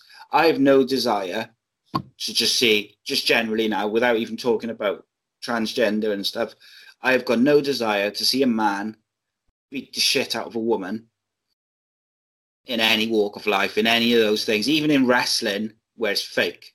I but have no strange, desire to see it. Isn't it strange? And I'm not criticizing you. Isn't it strange that we feel the need to preface what we're going to say by making that sort of statement. I mean, it, it goes should go without saying that we don't want to see a man beat up a woman, right? But it's now in some some of these contexts, you you've got to maybe kind of make that sort of statement first. You know, I know I know where you're coming from, um, and I, it really bothers me. And in a minute, we're going to go into a slightly different angle of this, where from a more competitive sort of point of view, rather than the physical and the the the danger point of view. Now, to me, what Fallon Fox did when she didn't tell those fighters beforehand did, I thought that was very dangerous because regardless of whatever people say, generally, people who are born, born male, generally, not every single case, but generally, they are genetically bigger, stronger, quicker. It's just that's like it's just a fact. And for someone to be able to to go and it's really difficult to word without because I don't want to offend anyone, but equally, what you've got to understand is say if you're, if you're uncomfortable saying it, let me say it. I mean, well, you go for it. I mean, I can see that. I, I, know. I know exactly what you're trying to say, um, and I, from more than one angle. I know. I know that you're, you're you're trying not to offend anyone, but you're trying to give your opinion, and your opinion is men shouldn't beat up women, right? Yeah. I get that, right? Um, so let me give my views on this transgender debate, okay? Um, and hopefully I'm not going to sound hateful doing so, right? and hopefully I'm not going to sound too crazy left wing either because I'm a little left wing on that sort of stance, if I'm honest. Yeah. Um, I'm, a, I'm, I'm, I'm a, I like to think I'm somewhat progressive, but not to the point where I'm really a lefty. um, so, transgender. Um, I fully support transgender rights, absolutely. Um, and then what I'm going to say next, people might say, well, then you don't support transgender rights. I don't agree with transgender athletes who have transitioned from male to female competing against females in sport. Um, I'll explain why. Um, steroids are banned for a reason. Okay, they're banned because they make a difference, right? If is it acceptable to compete on steroids? No, right? Is it you know is it is it acceptable to use testosterone to uh, you know and then comp- whilst you're using testosterone, is it acceptable to compete on testo- testosterone in any sport? No, right? Unless it specifically says use what you like, right? like maybe some bodybuilding federations. Um, yeah. Okay, Th- that that's a given, right? Now, is it acceptable to use steroids in the off season and then come off them and then compete clean in any sport? Is that acceptable? The answer again is no. That's why you have out season testing, right? You can't compete. You can't you can't train off season on testosterone and then compete in season off it. That's still unacceptable. Well, isn't that what a man does when he when he transitions into being a woman. I mean, he's been on testosterone all his life, right? Yeah. Um, and then and then come off it, right? um, that seems like a huge violation of um, doping policy, right? But let's say that that that in, that in and of itself is may may not be a good enough answer, and and they may argue, okay, but if you completely take, I think I think, and I'm not an expert on this, but as I understand it, the what the I, the IOC guidelines say that you've got to have your level below your your, your hormone levels below a, a certain threshold. Your testosterone could be below a certain threshold um, for two years or so, and then you can compete as a female. Um, and we should probably be a little bit more careful in our wording because I don't want to I don't want to offend anyone, like you don't want to offend anyone. So when we say man and woman, we should really probably use the terms male and female because um, there is a difference between gender and sex. Um, a lot of people argue, no, no, there isn't, right? But there is, right? Um, a man is is a gender, right? Um, and male is is a sex, I suppose. Um, so if you're transitioning from male to female, um, just getting your hormone levels lower doesn't mean that you're you lose all your athletic advantage. If you took some, if you, if you took a, a 60 year old farmer, right, his testosterone levels could be through the floor. I mean, he's an old man. His testosterone, is really low. But I bet he could he could pick up a tractor, right? Some of these old yeah. guys are really, really, really strong. It's the last thing to go, right? Strength is strength is the last last natural attribute that you lose that you lose, right? Um, as you get older. Uh, if you look at guys like Vitor Belfort or Dan Henderson, they're on TRT. When if they weren't on TRT, their levels were low enough to qualify as being female athletes. Um, you can't seriously consider putting them in there with with you can see the, the physical difference.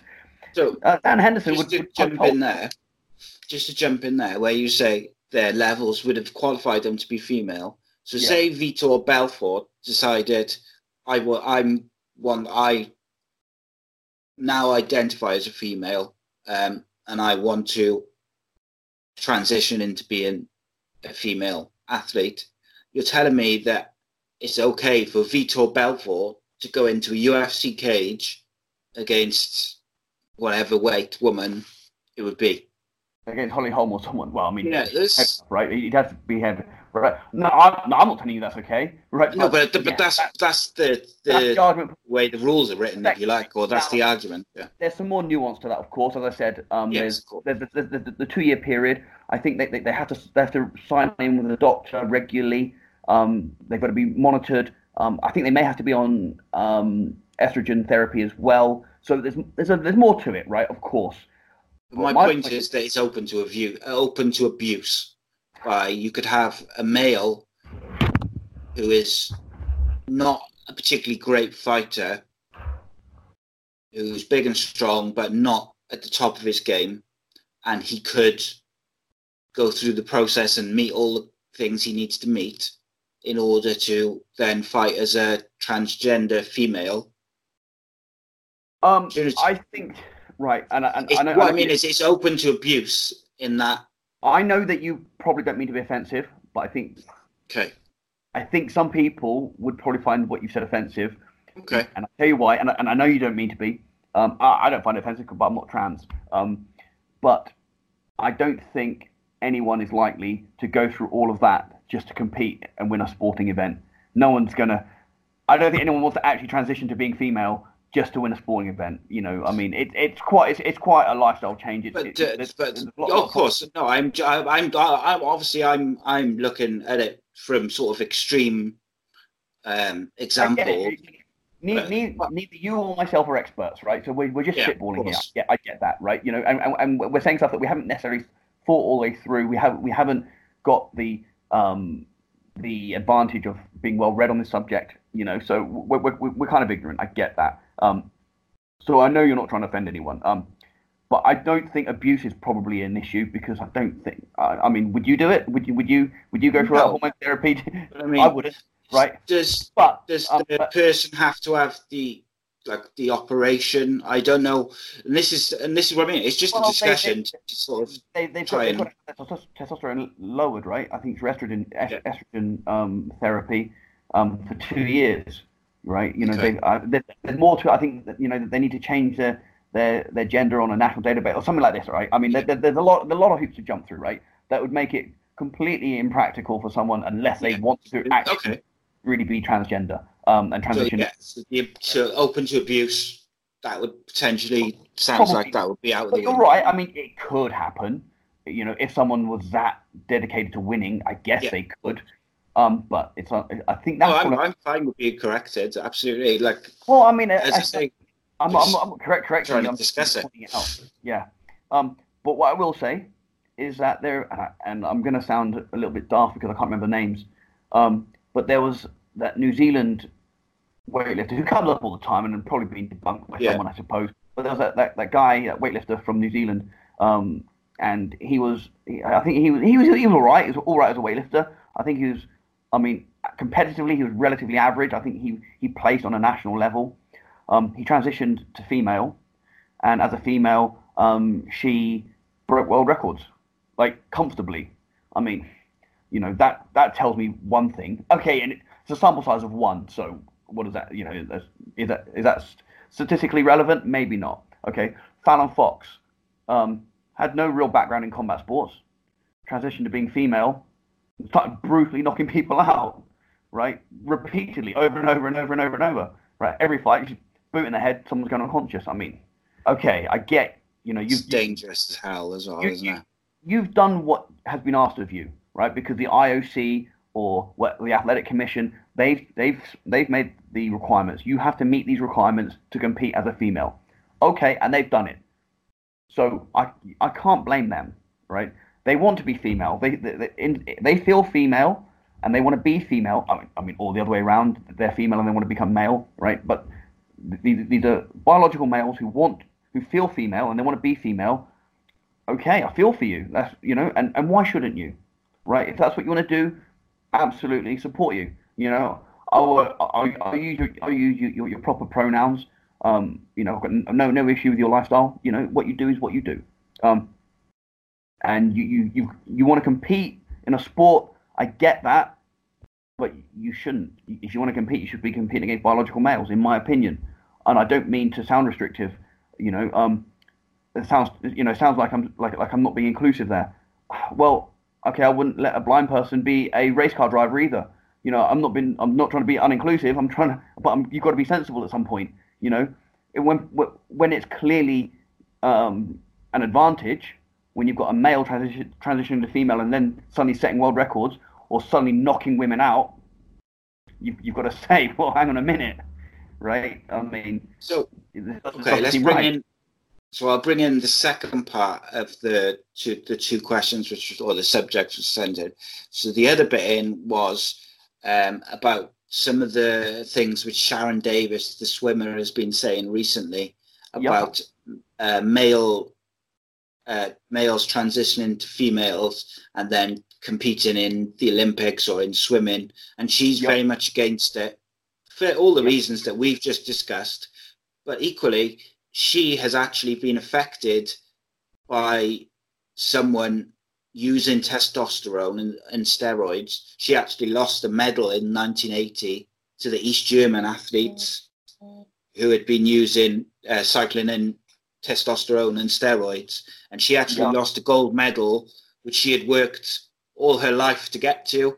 You know, and, and these athletes, for instance, you know, in the Olympics, just like fighters, they train every day from a young age Yep. they put their life and soul in it, and then you could potentially lose out if it's just.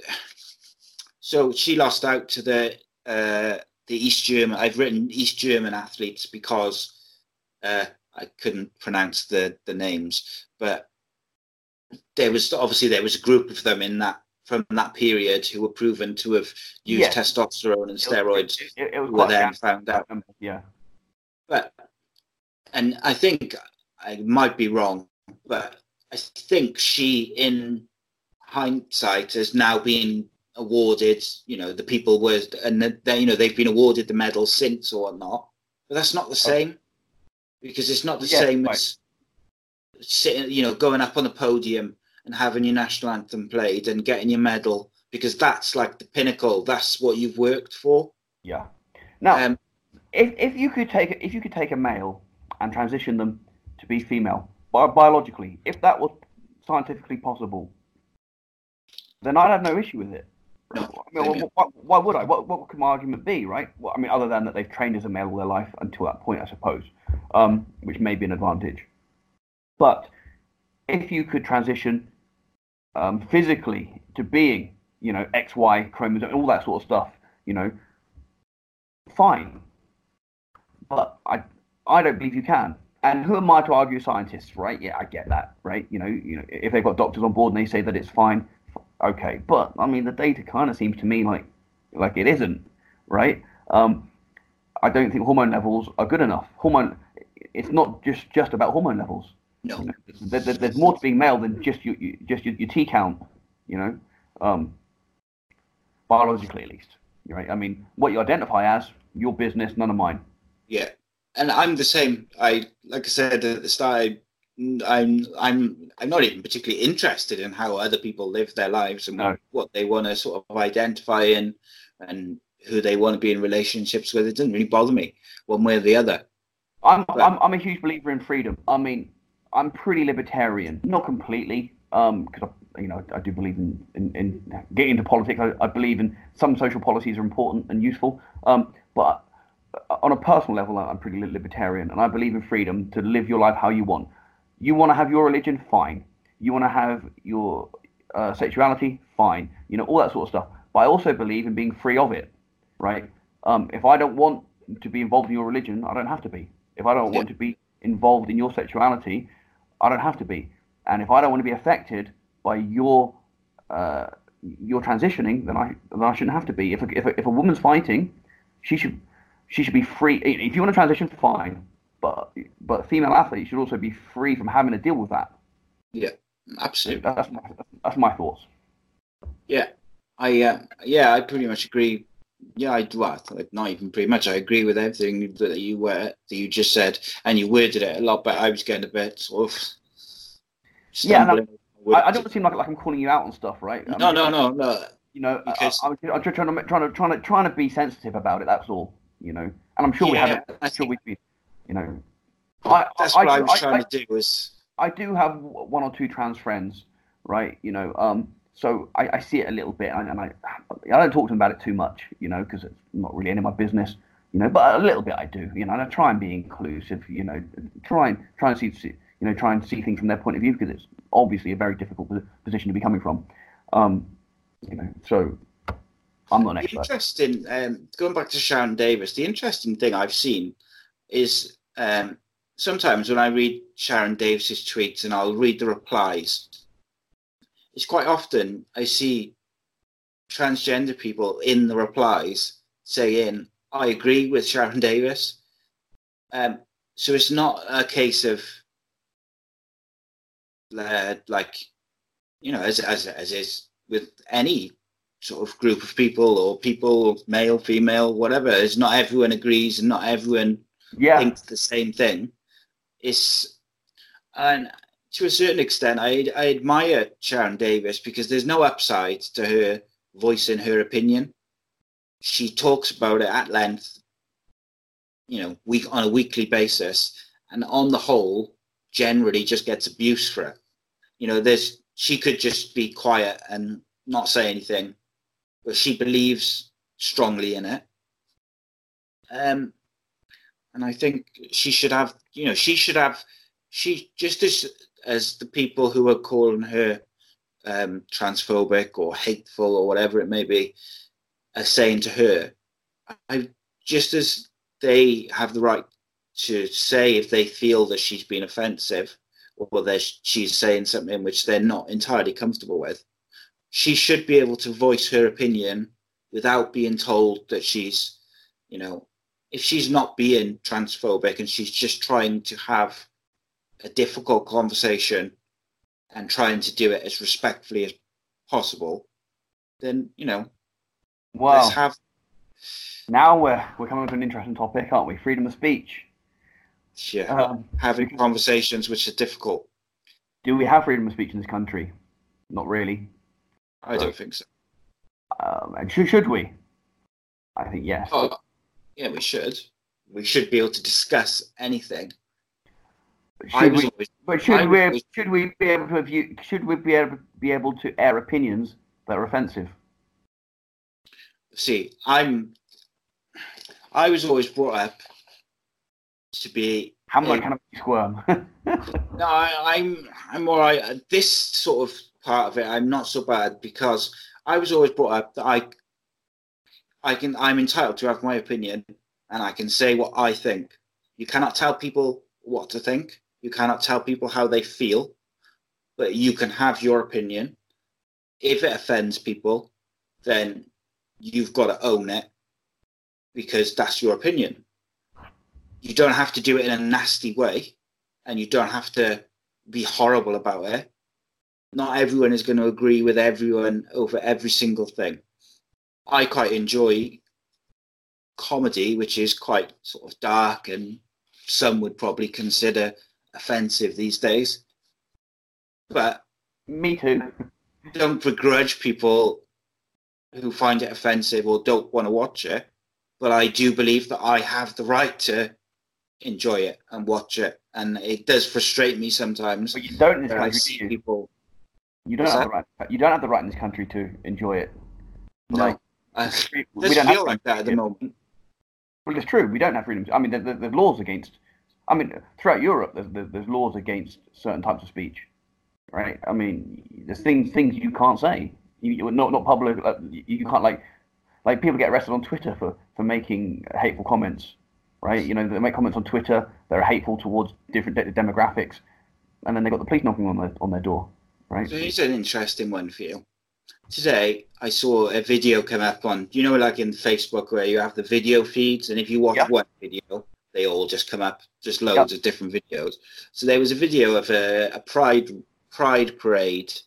Um, I think it was in up London way. I forget the area I think it was up London Way. Um, yeah, so they, they, were doing a pride, a pride parade, and as they walked past, um, a lady in a like a full burqa was shouting abuse at them, shouting shame and this and that. You know, not being very nice. Okay. Yeah. So, do you think if I was in London and I said that to those people in the gay, uh, the Pride March? Yeah if I said what she was saying, I would probably have been arrested, or at least removed okay. from the area. That, that's, that's a tangent, isn't it? That's that's whether the police are enforcing the law equally. Yeah, but uh, I, I don't just mean um, with the lady with the burqa. I just mean generally, it, if it was a black guy and a white guy, I feel like the white guy is more likely to be told that he's being hateful, but the black guy is more likely to be face down in handcuffs by the police. Do you know what I mean? I feel like there's well, very much like I do know what you mean, um, and I've seen the same thing on in the media. But as we've discussed earlier, how much of the media can we trust, right? So I mean, like they've got agendas, right? Like if I see in the Daily Mail all the time that Muslims are, are, are, are screaming that we shall burn in hell, right? Um, how true is that? Yeah, I, I, of course, of course, some are, but I mean, I don't. I, I know lots of Muslims, and I've never heard that many of them, right? So, I mean, you can cherry pick, of course, right? Which is what a lot of the media do, especially when they're looking to sell papers, right? So, may now, um, I think it's been acknowledged by the, by the police some police forces. I think they they they have acknowledged this that they that they've been more lax with um, Muslim communities and, and, and, other sort of community minority communities um, because they didn't want to appear racist, which is obviously wrong, right? You you can't do that. You should treat everyone equally. Um, I don't know how prevalent that is because I only can only see, go by what I see in the media, and that doesn't give me any numbers or statistics. That just gives me sensationalist headlines. So yeah, I don't know how. I don't know how. I, I mean, like, I would like to think that the law would be applied equally by most police forces, but maybe, maybe, maybe, maybe it isn't. But, but I don't know how to quantify that. Yeah, it's difficult, isn't it? It's difficult because the media, I, could, I, I I have done podcasts with Reese about the media and just the the lack of factual information that you get in stories. Oh, it's Like, awful. read- I mean, and I, I, I, I, stories, and it's always a source I'll even or a friend, in- I friend. Their grammar's terrible as well. I wonder, you know, these these these, writers. I mean, what are they doing? Where where they get? Where are they finding them? Where are they dragging them out of? I mean, it's awful. Yeah, I- it I- is. It's terrible. You know, I won't I won't take any media opinion at all anymore. I will only go to decent media sites um, or papers or whatever and look at the facts and the numbers and then draw my own conclusions. Right? I mean, I'm not I'm not going to take their opinions on anything because they're always biased, all of them. And, and, and, I mean, the, the, even the ones that you think are going to be like uh, pretty straight, like the Guardian, but no, that's that's left wing. Or the Telegraph, which is the Tory graph, right? Or the Independent. Well, they're independent from all of them, right? Well, no, they're not. When you read their stuff, it's nonsense, right? You know, so Yeah, the BBC is Yeah. is- BBC has become terrible. And like when I was younger, the BBC would have been a TV channel and a media outlet that I would have believed everything they say. yeah, And even they've got this like whole slant. Like I consider myself quite centrist. I like I sort of kind of pick and choose from everywhere of what Yep. I kind of believe in and what I get on with. Um, and every newspaper or media outlet is is either all the way over to one side or all the way over to the other side. It's not, and I, like to me, journalists should be reporting facts. It absolutely. shouldn't be Yep. a slant on. We're on the same page. The, this or that. It Yeah, should be this is what happened. truth, not projecting their opinions, not Yeah. trying to sell their papers. They, the, the, the papers should sell themselves on the merit that they're that they're posting the, the factual news.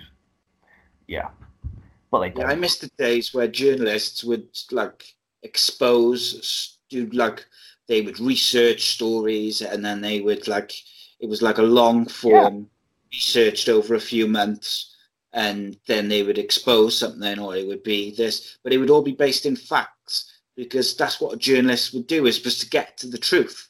Uh, and they, they do not feel like they do that anymore.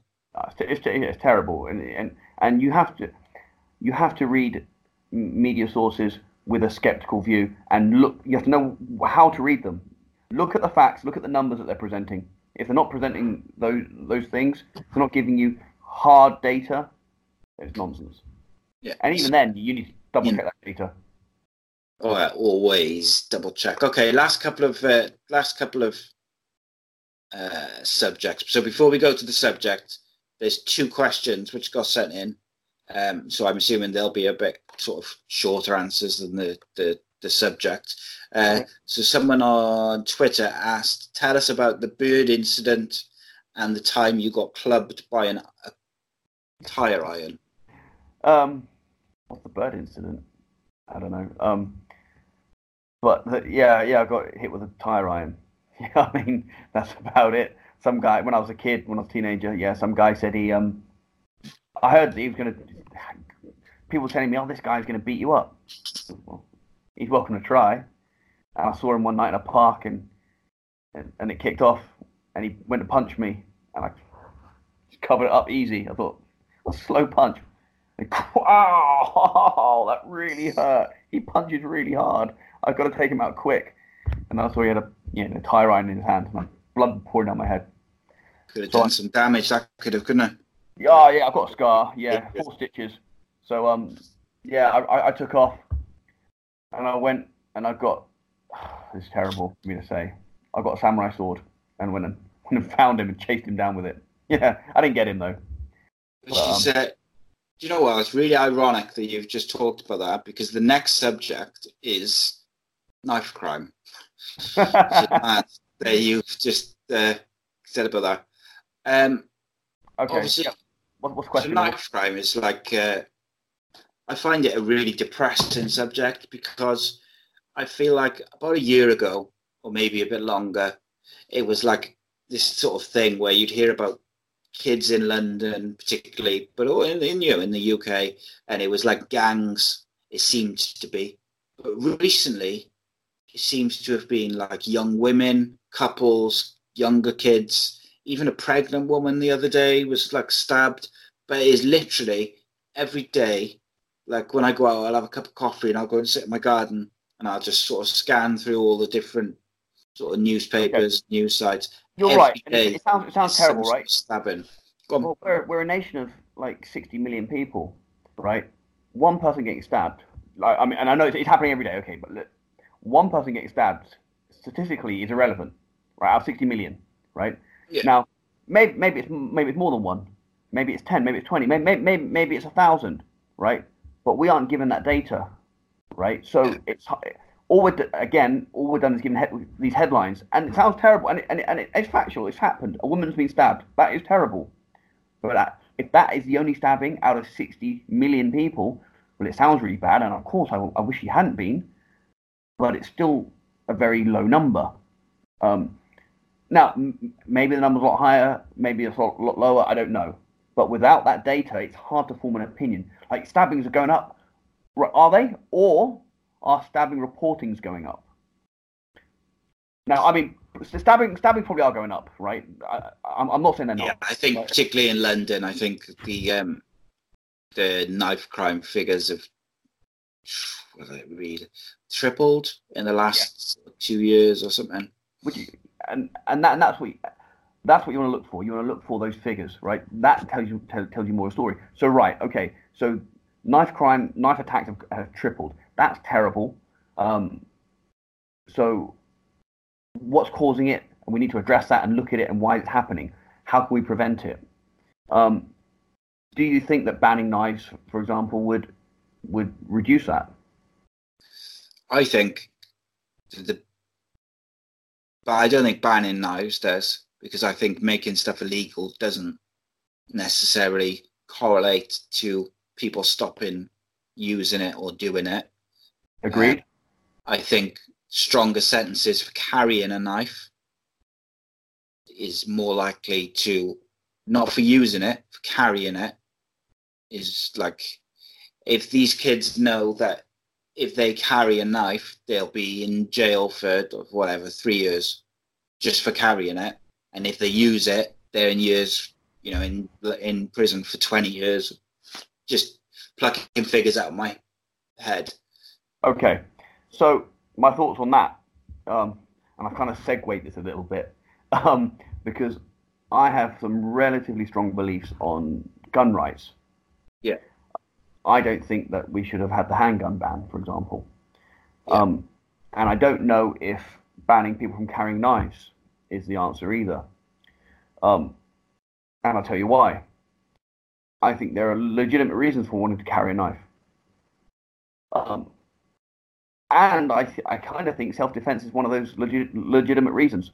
Um, yeah. Should you carry a knife to defend yourself? Well, I, I, no, I think I think I should probably qualify that. I think that sounds pretty horrendous and pretty thuggish that you're carrying a knife around in anticipating someone attacking you so you can stab them up. That obviously that sounds terrible. Okay, but um, I don't think carrying a knife by itself should be illegal. I think stabbing someone is already illegal and that should be illegal. Um, but what if you what, what what if you're going fishing? right? Are you should you have a knife with you? We, yeah, yeah, right. But, right, you know, um, is that illegal? And you can argue, well, no, you know, if you, if you can argue it legitimately, then you'd be okay. You know, if you stand up in a court and you can argue your point, well, why should I have to do that? Right? You know, I'm, as I said, I'm a believer in freedom. Now, if I stab someone, well, of course I should have to answer questions, right, and face and face justice.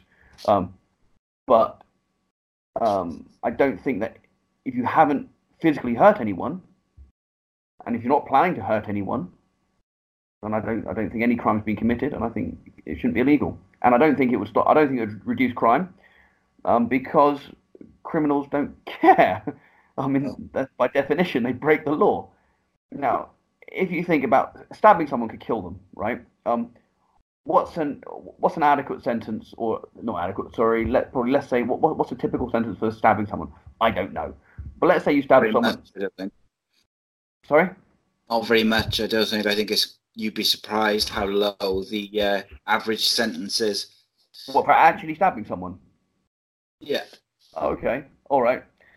I know. Okay. Let's let's let's play. Let's let's. To me, okay, would you say uh, if you stab someone, does that automatically, assuming it's not self-defense, and it's you've stabbed someone, would you Yep. say that that is attempted murder by definition?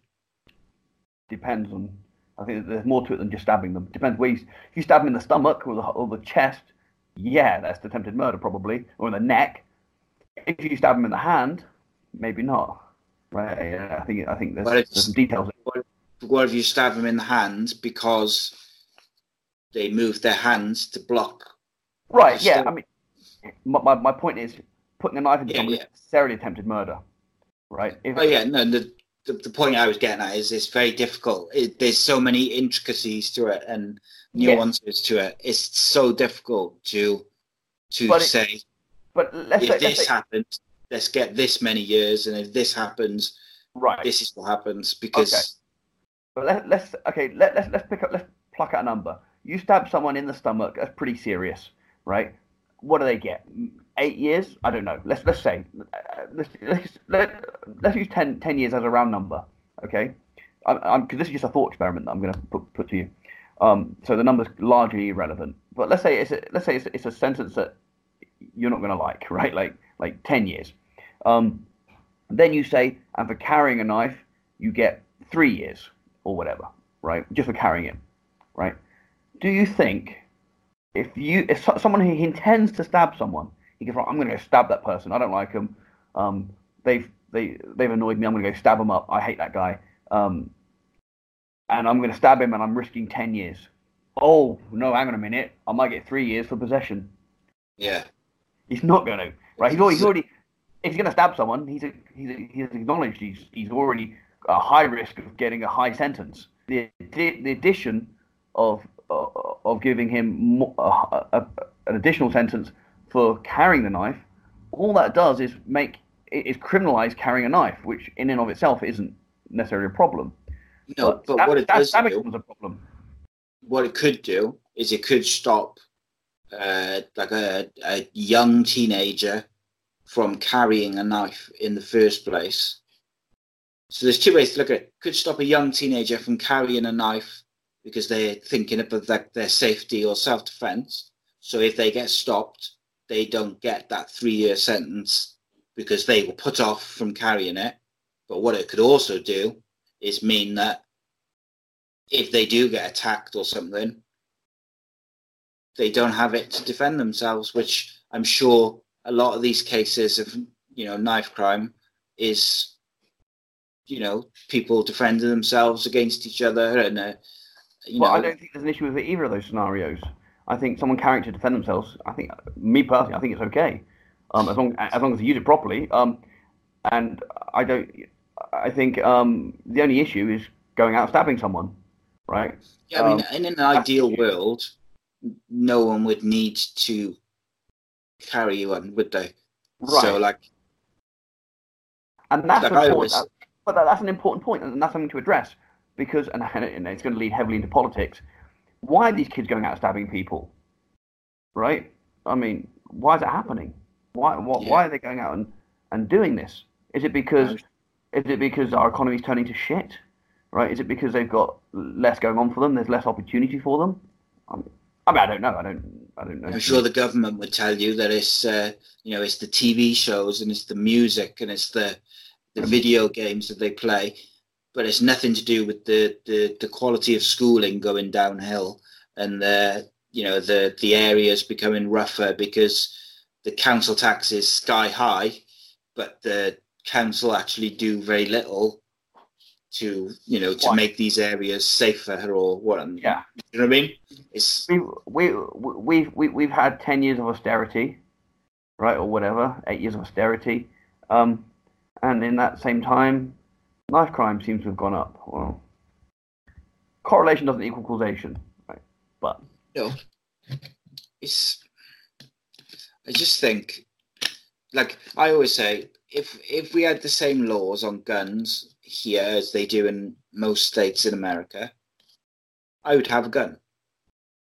I would, I would have a gun locked in a safe in my house, so that for self defense, whatever you want to call it, protection of my family. I would. Um, now, there's two sort of aspects to that. As one, just that I would, regardless of anything else, just for my own peace of mind, knowing that it's there. But also, I'd know that there would be a lot more guns out on the street and people would have more guns because they would be legal. So there would be more people with guns. Right, but So guns it's- are legal here. You. It, I Only mean, it's it was only '97 that they banned pistols. Before that- that, before that, I guess you didn't have a gun, but they were No. legal, right? I mean, um, and now you can carry a shotgun. Well, you, carry, you can't carry a shotgun. You, you can own a shotgun. I mean, you you you you've got to pass your exams and everything else, right? You've got to get Yeah. a license and all that, right? But and a criminal can get hold of a handgun here, Yeah, Um, right? But I'm guessing you don't have a gun in a safe, No. right? Uh, well, uh, uh, and if you did, you wouldn't tell me because um, it'd be illegal. Um, Yeah. you, wouldn't- you wouldn't admit it. No, but no, I don't. I don't No. have a safe either. I- of course you haven't, right? No. Um, ne- ne- neither have I. Um, but um, criminals do have guns here. Yeah, But you don't. uh, But you don't feel the need to buy a gun to protect yourself, right? strange, isn't it? Because it's like um, it's almost like this false sense of security in that the gun crime in the UK isn't reported that much. You don't see that much of it Well, it's quite the low. newspapers, so you don't consider it to be as big a threat or as issue as you would if you lived in America. Well, but our, our, but London has got the low. highest rate of homicide. I said, but London have got the highest rate of homicide in the Western world. I think in, I think I can't remember if it's the last year or the last two years. They've got the highest rate of, you know, murder anywhere, higher than America. I, have to see those stats to believe that. If I'm honest, I don't know if I believe that. See if I can pick them, pull them up now. I Um, think I think there was one month or something where the crime rate or the or the, the murder rate in London overtook New York for one or two months. it might have been, yeah, it might have been. I might have been generalising New York to, I to think, the I think compared compared to Chicago or Detroit or somewhere like that, I don't think London come close. Yeah, possibly. Um, so- I mean, I mean, parts of the US are real shitholes, real third third world shitholes. You know, I mean, they Yeah. they they only gave black civil rights fifty years ago, right? I mean, it's Yeah. they they're, they they they've really shit on their people. You know, they've got some real desperate areas over there. yeah, I guess it's there's some some areas which is literally still like the wild west. People have no hope at all, right? People have no they, they, they've got no future over there. A, a, a lot of areas, right? So um, they yeah, their murder rate is four times ours. Right, that's where I got confused. So London's murder rate now tops New York, New York City's, Yeah. um, which, considering the the the ease of access to guns in America, you would expect, or at least I would expect, I suppose, um, that you know New York would have a higher rate of Well, New York's got quite quite strict gun laws. Well, well, sorry, New Jersey at least. Um, and I, I, I don't I don't actually know New York's gun laws very well. Um, but I think it's relatively strict compared to other parts of the, the US. Like Vermont's got quite low low um uh, quite lax gun laws. Um, but moving away from that, moving back to your your point you, you just said, I don't think access to a gun um, is really that relevant to murder rate. Um, I don't think, and I think that's demonstrably Do you not think true. if guns are easier to get, then there's more likely to be a higher rate of. Well, then saying that, I um, I think if people in Britain had easier access to guns, I think the crime rate would actually go down because people would be able to defend themselves who perhaps can't currently. Well, I mean, there's that. Uh, you know, I've got no facts to back that to base that on. Well, I'm just saying. I, I, I do. My Um, guess is there, there's that I think graph. probably come down. But There's a famous graph that shows that 1997 gun ban came in, gun homicide went up after that. You know what I mean? And then and then it came down again, right? But criminals don't care about the law. You no, of course, no. right? So, you know, I'm, I'm going to shoot someone, right? Well, that's illegal. Yeah, okay. Right, but now it's illegal to own a gun. I don't give a shit. I'm going to shoot someone. I've already accepted I'm going to Yeah. commit a crime, right? Um, yeah, already, yeah, you know, you're already accepting that you're going to kill someone. Doesn't really matter whether the gun's legal or not. Right. So, I mean, it's like you said earlier. If you criminalize something, it doesn't necessarily mean it's going to stop happening, right? You know, I mean, if criminalizing things, wa- you know, if, if that worked, then we wouldn't have a drug problem. There'd be no, there'd be no illegal drugs at all, right? Well, of course there are, though, right? How's that Yeah. work, right? You know, um, uh, so you criminalize something, it doesn't make it go away. Um, it just No. makes it, it just makes it illegal, right? And in some cases, you, you have to, right? Killing people should be illegal, right? Shooting and stabbing people should be illegal, right? You, um, but if you say owning a gun um, is illegal, I don't think that's going to reduce homicide. Well, it didn't. It didn't in our country, right? No. Um, and if you if you cross compare countries, um, which isn't, I was going to say it's not useful. It is, but for a, a different reason. If you cross compare countries, and people people will often say America's got the the high, the most number of guns in the world, but they, and their and their murder rate's higher than ours.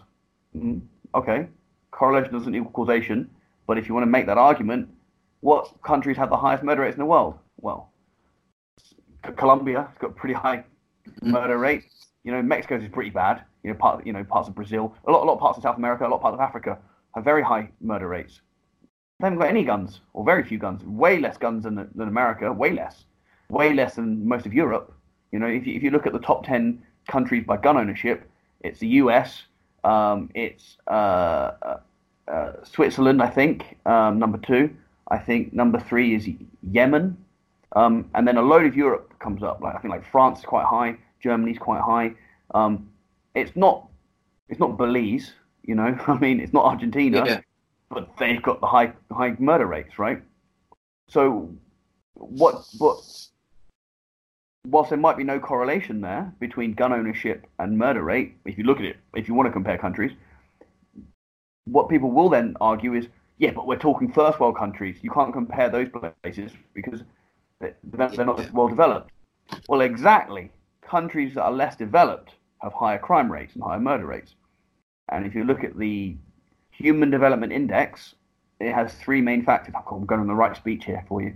Um, but but for a, a developed country, there's, there's three main factors. It's uh, your the strength of your economy, so it's wealth. Um, it's your average longevity, and your education level. Those three factors are what um, are used to determine um, the development index of a country. Um, now, the US scores quite high in all of those on average. On average, it's got a lot of wealth. On average, education is quite high. On average, their longevity is not great, but it's not too bad. Um, but if you look at if you look at the spread of figures, it's a lot. It's, it tells a different story. You've got pockets of the U.S. that have very low levels of education, very low levels of wealth, and very low levels of, of longevity because they don't have access to a national healthcare system. They don't have um, access to uh, uh, uh, subsidized higher education, right? And of course, the, their welfare programs are notoriously, you know, strict.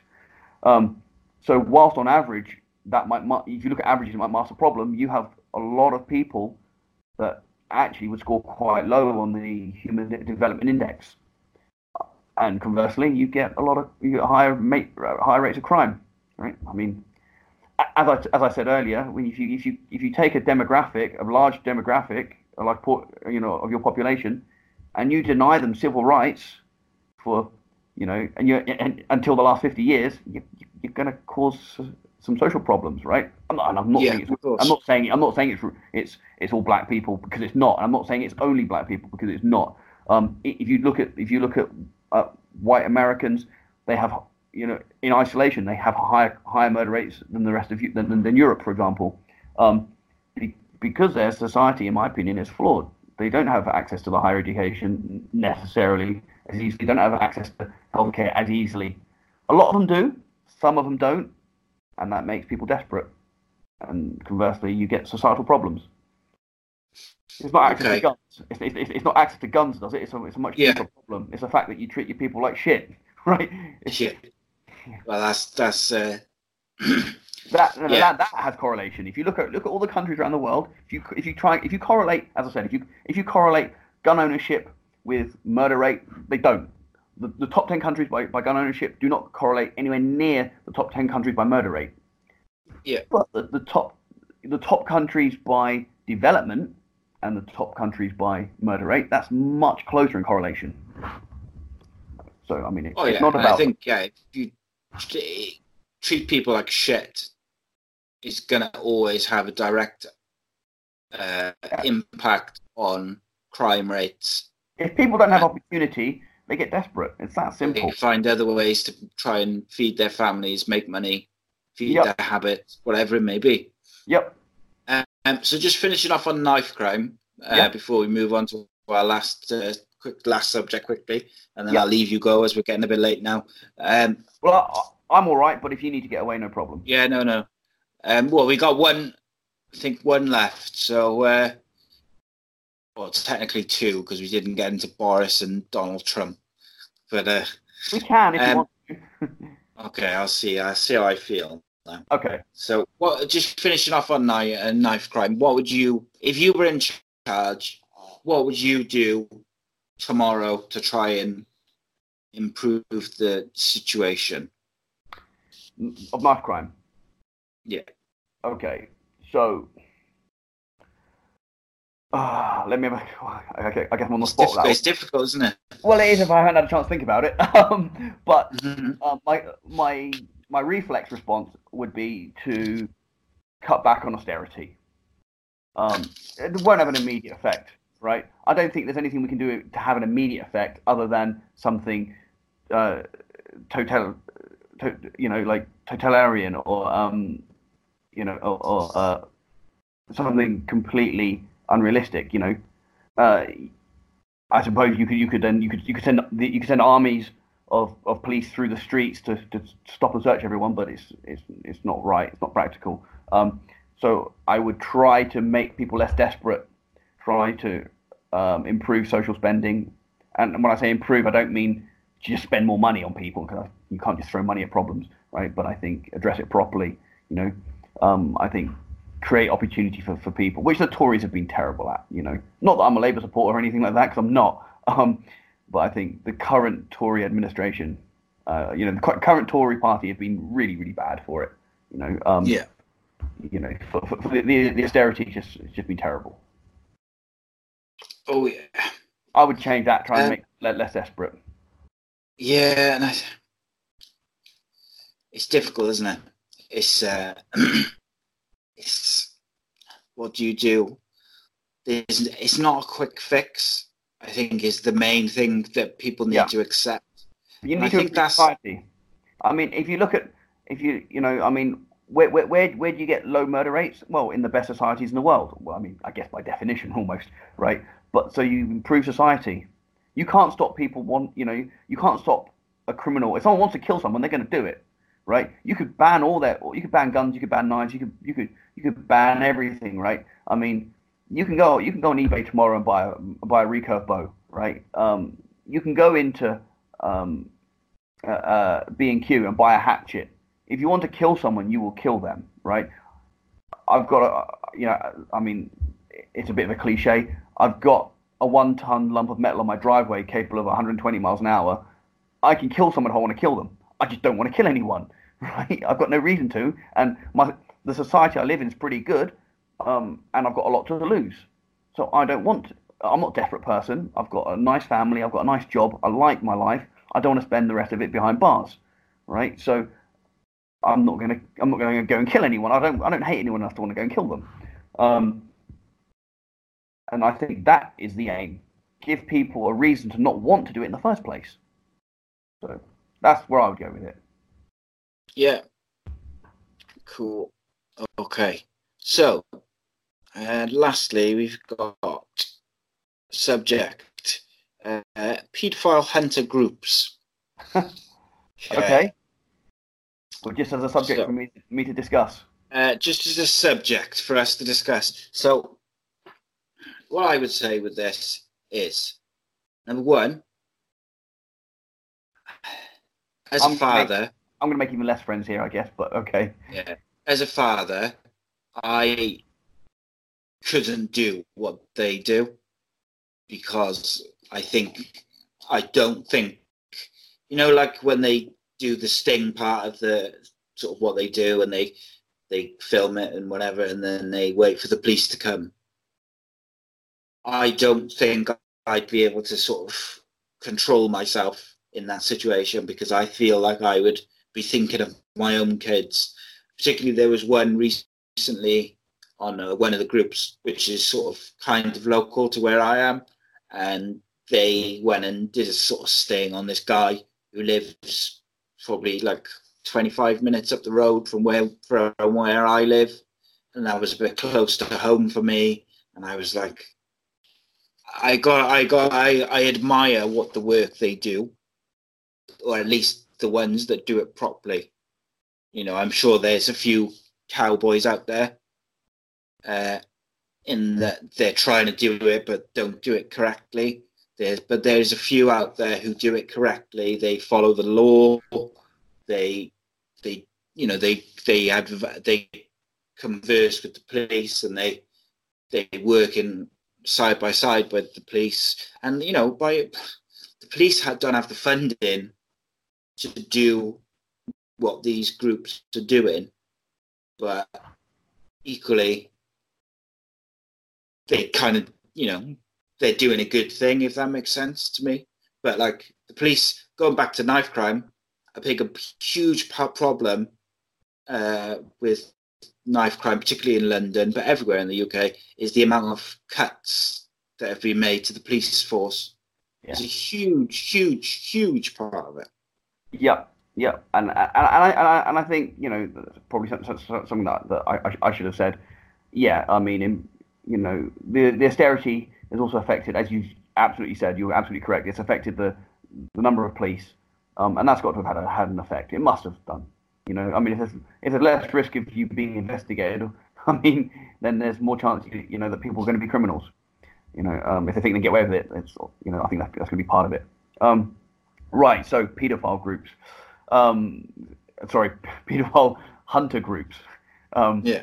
Right. What, what's my thoughts? I get right. Okay. So the the easy answer to win me lots of fans or to keep everyone happy is for me to say, yeah, love it. I hate pedophiles.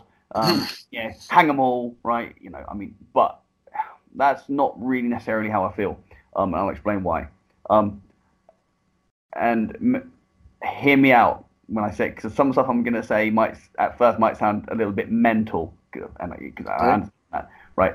Um, I do think paedophiles should have rights. Um, what?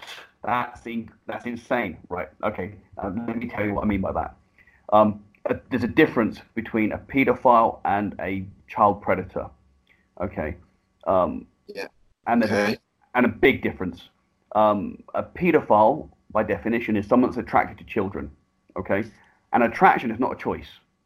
Um, you, for example, um, you know, um, you, you've got kids, so you're heterosexual. I'm, I'm guessing. Um, I don't want to make any assumptions, right? You couldn't choose to be attracted to another man, right? That's not a choice Yeah. right? Um, it's not for me, and I'm not saying that um, I've got uh, no judgments, right? I couldn't choose to be attracted to a man. I don't find men attractive, right? Um, nothing wrong if you do. Not judgment. I can't help it. I can't help that I'm attracted to, to women, right? Um, some people are attracted to children, and they can't help that. And I think a lot of them probably would wish they weren't, right? Um, so I want to clarify something that just being attracted to children shouldn't be a reason to vilify someone, right? Um, shouldn't be, they, they shouldn't be ostracized just because of their attraction, because they can't help who they're attracted to. Now, that said, if you act on it, right, that makes you a child predator, and absolutely, I've got no sympathy at all. Like I'm attracted to, I'm attracted to women. It doesn't mean I have to go rape them, right? Just No. you're attracted to children doesn't mean you have to go and rape them, right? So, um, whilst I think that paedophiles, by definition, simply those people that are attracted to children, they should have some rights. Okay, um, they, they shouldn't have their houses burned down or they shouldn't be beaten in the streets if, if, they, if they've done if they've if they've done nothing wrong. Okay, but the people that act on it, the ones that download the pictures, you know, that, that go on these on these chat rooms and try and pick up 13 year old kids, that's disgusting, absolutely disgusting, right? And they should absolutely face justice and probably stricter justice than they get. If I'm honest, I think that sentencing is a bit light, um, and they should face some stiff penalties. Um, so I've got no sympathy at all for, for, for a child a child predator. Um, and these these groups, as long as they're working with, within the law, I've got zero issue with it, and, and I commend them as long as they're doing it properly and, and, within the law. If they take it outside the law, then I have an issue with it.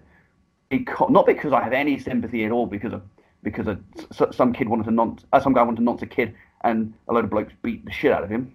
Who cares? Good, fuck him, right? But if they're doing it outside the law, then there's always a risk that they've been up an innocent guy and they got it wrong and they got their data wrong and they and they messed up yeah. and they just they just vigilanted an innocent guy, right? Um, that's where I would have an issue, right? If if if it's genuinely guys that are that are preying on kids, I don't give a shit what happens to them. Well, I mean, I, I mean, other than I want them to face justice, and if they get the shit beaten out of them along the way, mm, right? Oh well. But one, if they've done nothing wrong, they should be, they, they shouldn't be attacked. And and two, if you are going to attack someone, can you guarantee it's the right person? Can you guarantee they've done what you think they've done? Um, if long, work with the police, then that's great. And you, and if you can save the save the police the resources, I think that's amazing. Does that kind of yeah yeah? I think I, I I get what you mean. So do you think, or because I see sometimes if I watch, I don't watch them all the time, but sometimes I watch like the videos of these groups picking up people um, on YouTube and stuff, and I have a look in the comments, and sometimes you'll get people saying, "Oh, well, he, he never would have acted on it if you hadn't have the decoy hadn't messaged him." Ah, uh, um, no. And I'm not no, having he, that because he, he would like like I mean I mean because like people try and claim that's entrapment, right? But bullshit. Yeah, I mean I mean the the, the, the guy's a predator, right? I mean if a, you know if a if a thirteen year old kid chats you up, you say no, right? You say whoa, yeah. you know you don't go well, you know let's meet up. No, yeah. right? You know no no no sympathy there at all, right? You and know? also if you take it back to what you said about um like not being able to hack, help who you're attracted to yeah. Okay. So say like with anyone, if they're in a relationship and they're attracted to women, say, if another woman contacts them and says, "Oh hi, blah blah blah, let's meet up," you have the choice to say, "No, I'm married," or yeah, one hundred percent, absolutely, yep. And if that person then say, you know, if they, when it comes to the um, you know, when they say, "Oh, they're 13 or whatever," it's like, well, no, that's that's that's that's where there's a difference because I like I've seen some people saying, "Oh, that's they're not act, they wouldn't have acted on it if you hadn't messaged them," and I say, no, that I do think that's bullshit because if they weren't going to act on it, they wouldn't have acted on it. They would exactly. say, "No, thanks." The fact the fact that they that they've tried to is that, that, that's too bad, right? That they, they, they, they've done it now, right? Yep, no, guilty, do them in, right? Well, I'm, I mean, no, ha- have them face justice, rather, right? But yeah, if they, they, if they acted on it, right? You know, I mean, whether decoy, decoy or not, if a, de- a decoy contacts me and says, like, oh, you know, I, um, do you, do you want to meet up? I'm 13 years old. No, I don't. I mean, it's relatively simple, right? If you say yes and you try and meet up with them, well, you should face justice. It might not have been a real 13 year old, and maybe you, you know, you can argue that you wouldn't have acted on it, but too bad, you did, right? So that's the end of that. Yeah, and I think the other thing is as well, it's like, like to me, if like a 13 year old messaged me, I don't think I'd respond. Yeah. Because I would just be like, no, that's just not appropriate, like at all. Yeah, of course. not. Anyway, Yeah. and it's like, like even just for me to reply and say, you know, whatever, like, no thanks, or you know, I'm too old for you, or you're too young, whatever. I just wouldn't want to get into the like any interaction whatsoever.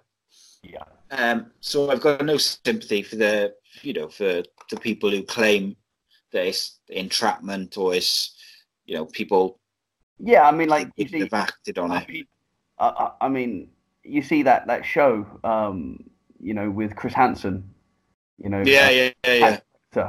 and and and I don't feel sorry for the guys, but it's almost always these guys come in and they were just lonely guys and they couldn't make friends and a 13 year old was talking to them and so they got friendly and got chatting and they liked the attention so they started chatting. Right okay now i'm not saying i agree.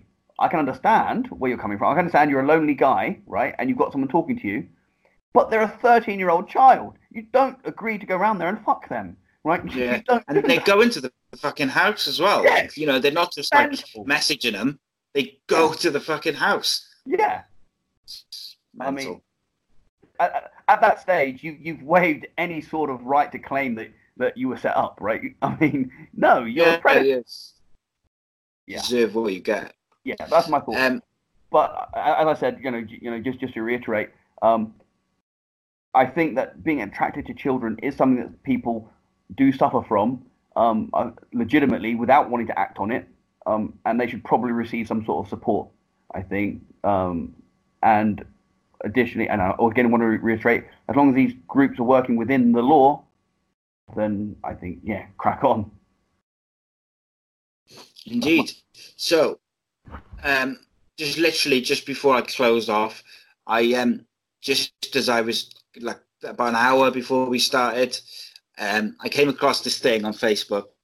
So it's um this is basically someone's put up these photographs of text messages, um, and it's this woman, and uh, she says, uh, "Hey Jenny, it's so and so's wife. We met at so and so's Kristen." Um, and she says, "Oh yeah, hi, I remember. How's you and your family? Oh, good." And she says, "Good, thank, fine, thanks. I'm pregnant again.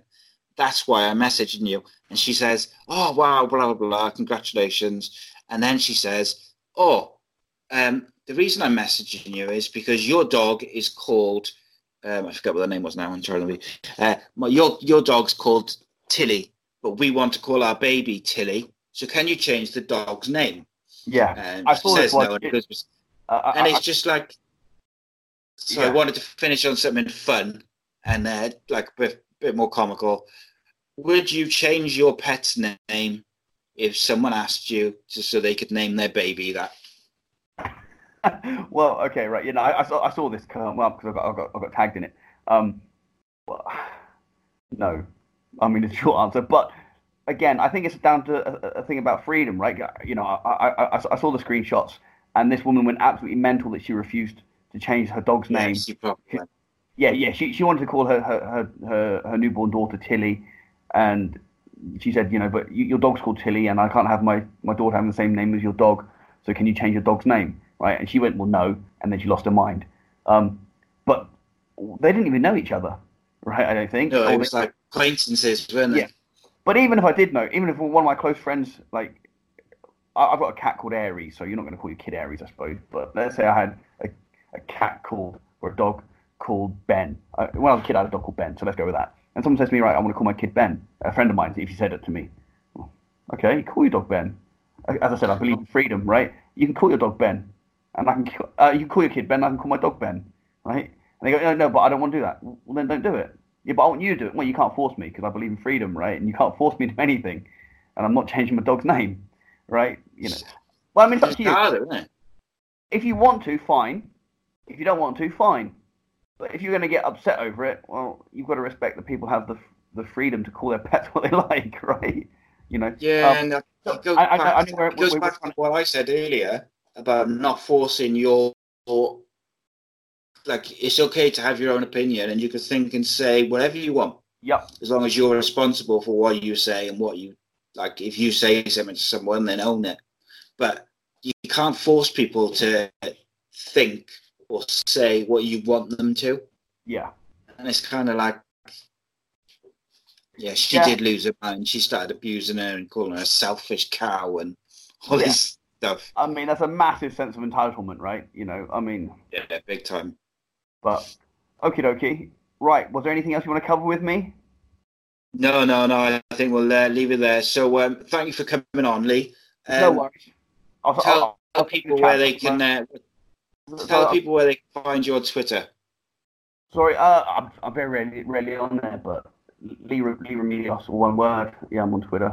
I'm, I'm not on very often, but if you if you tag me on it, I'll I'll respond. I expect at some point. Um, also, I'm going to do the the uh, conspiracy theory stuff and a few other bit of topics Yeah, stuff you're doing, but that's all right. Yeah, it's good. good. No, it's um.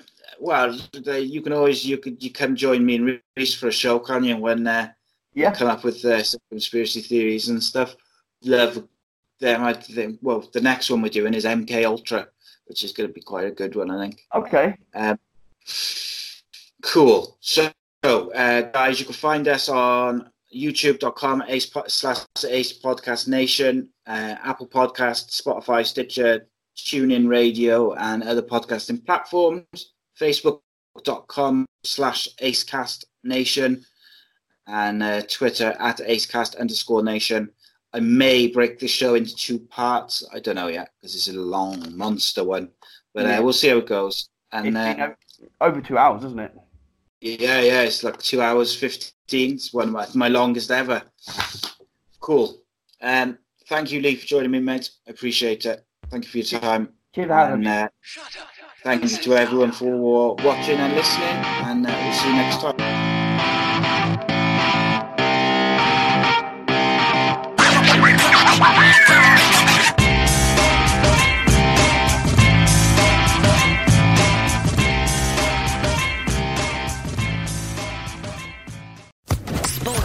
Podcast Network. Hey guys, it is Ryan. I'm not sure if you know this about me, but I'm a bit of a fun fanatic when I can. I like to work, but I like fun too. It's a thing. And now the truth is out there. I can tell you about my favorite place to have fun Chumba Casino. They have hundreds of social casino style games to choose from, with new games released each week. You can play for free anytime, anywhere. And each day brings a new chance to collect daily bonuses. So join me in the fun. Sign up now at chumbacasino.com. No purchase necessary. Group. Void were prohibited by law. See terms and conditions. 18 plus.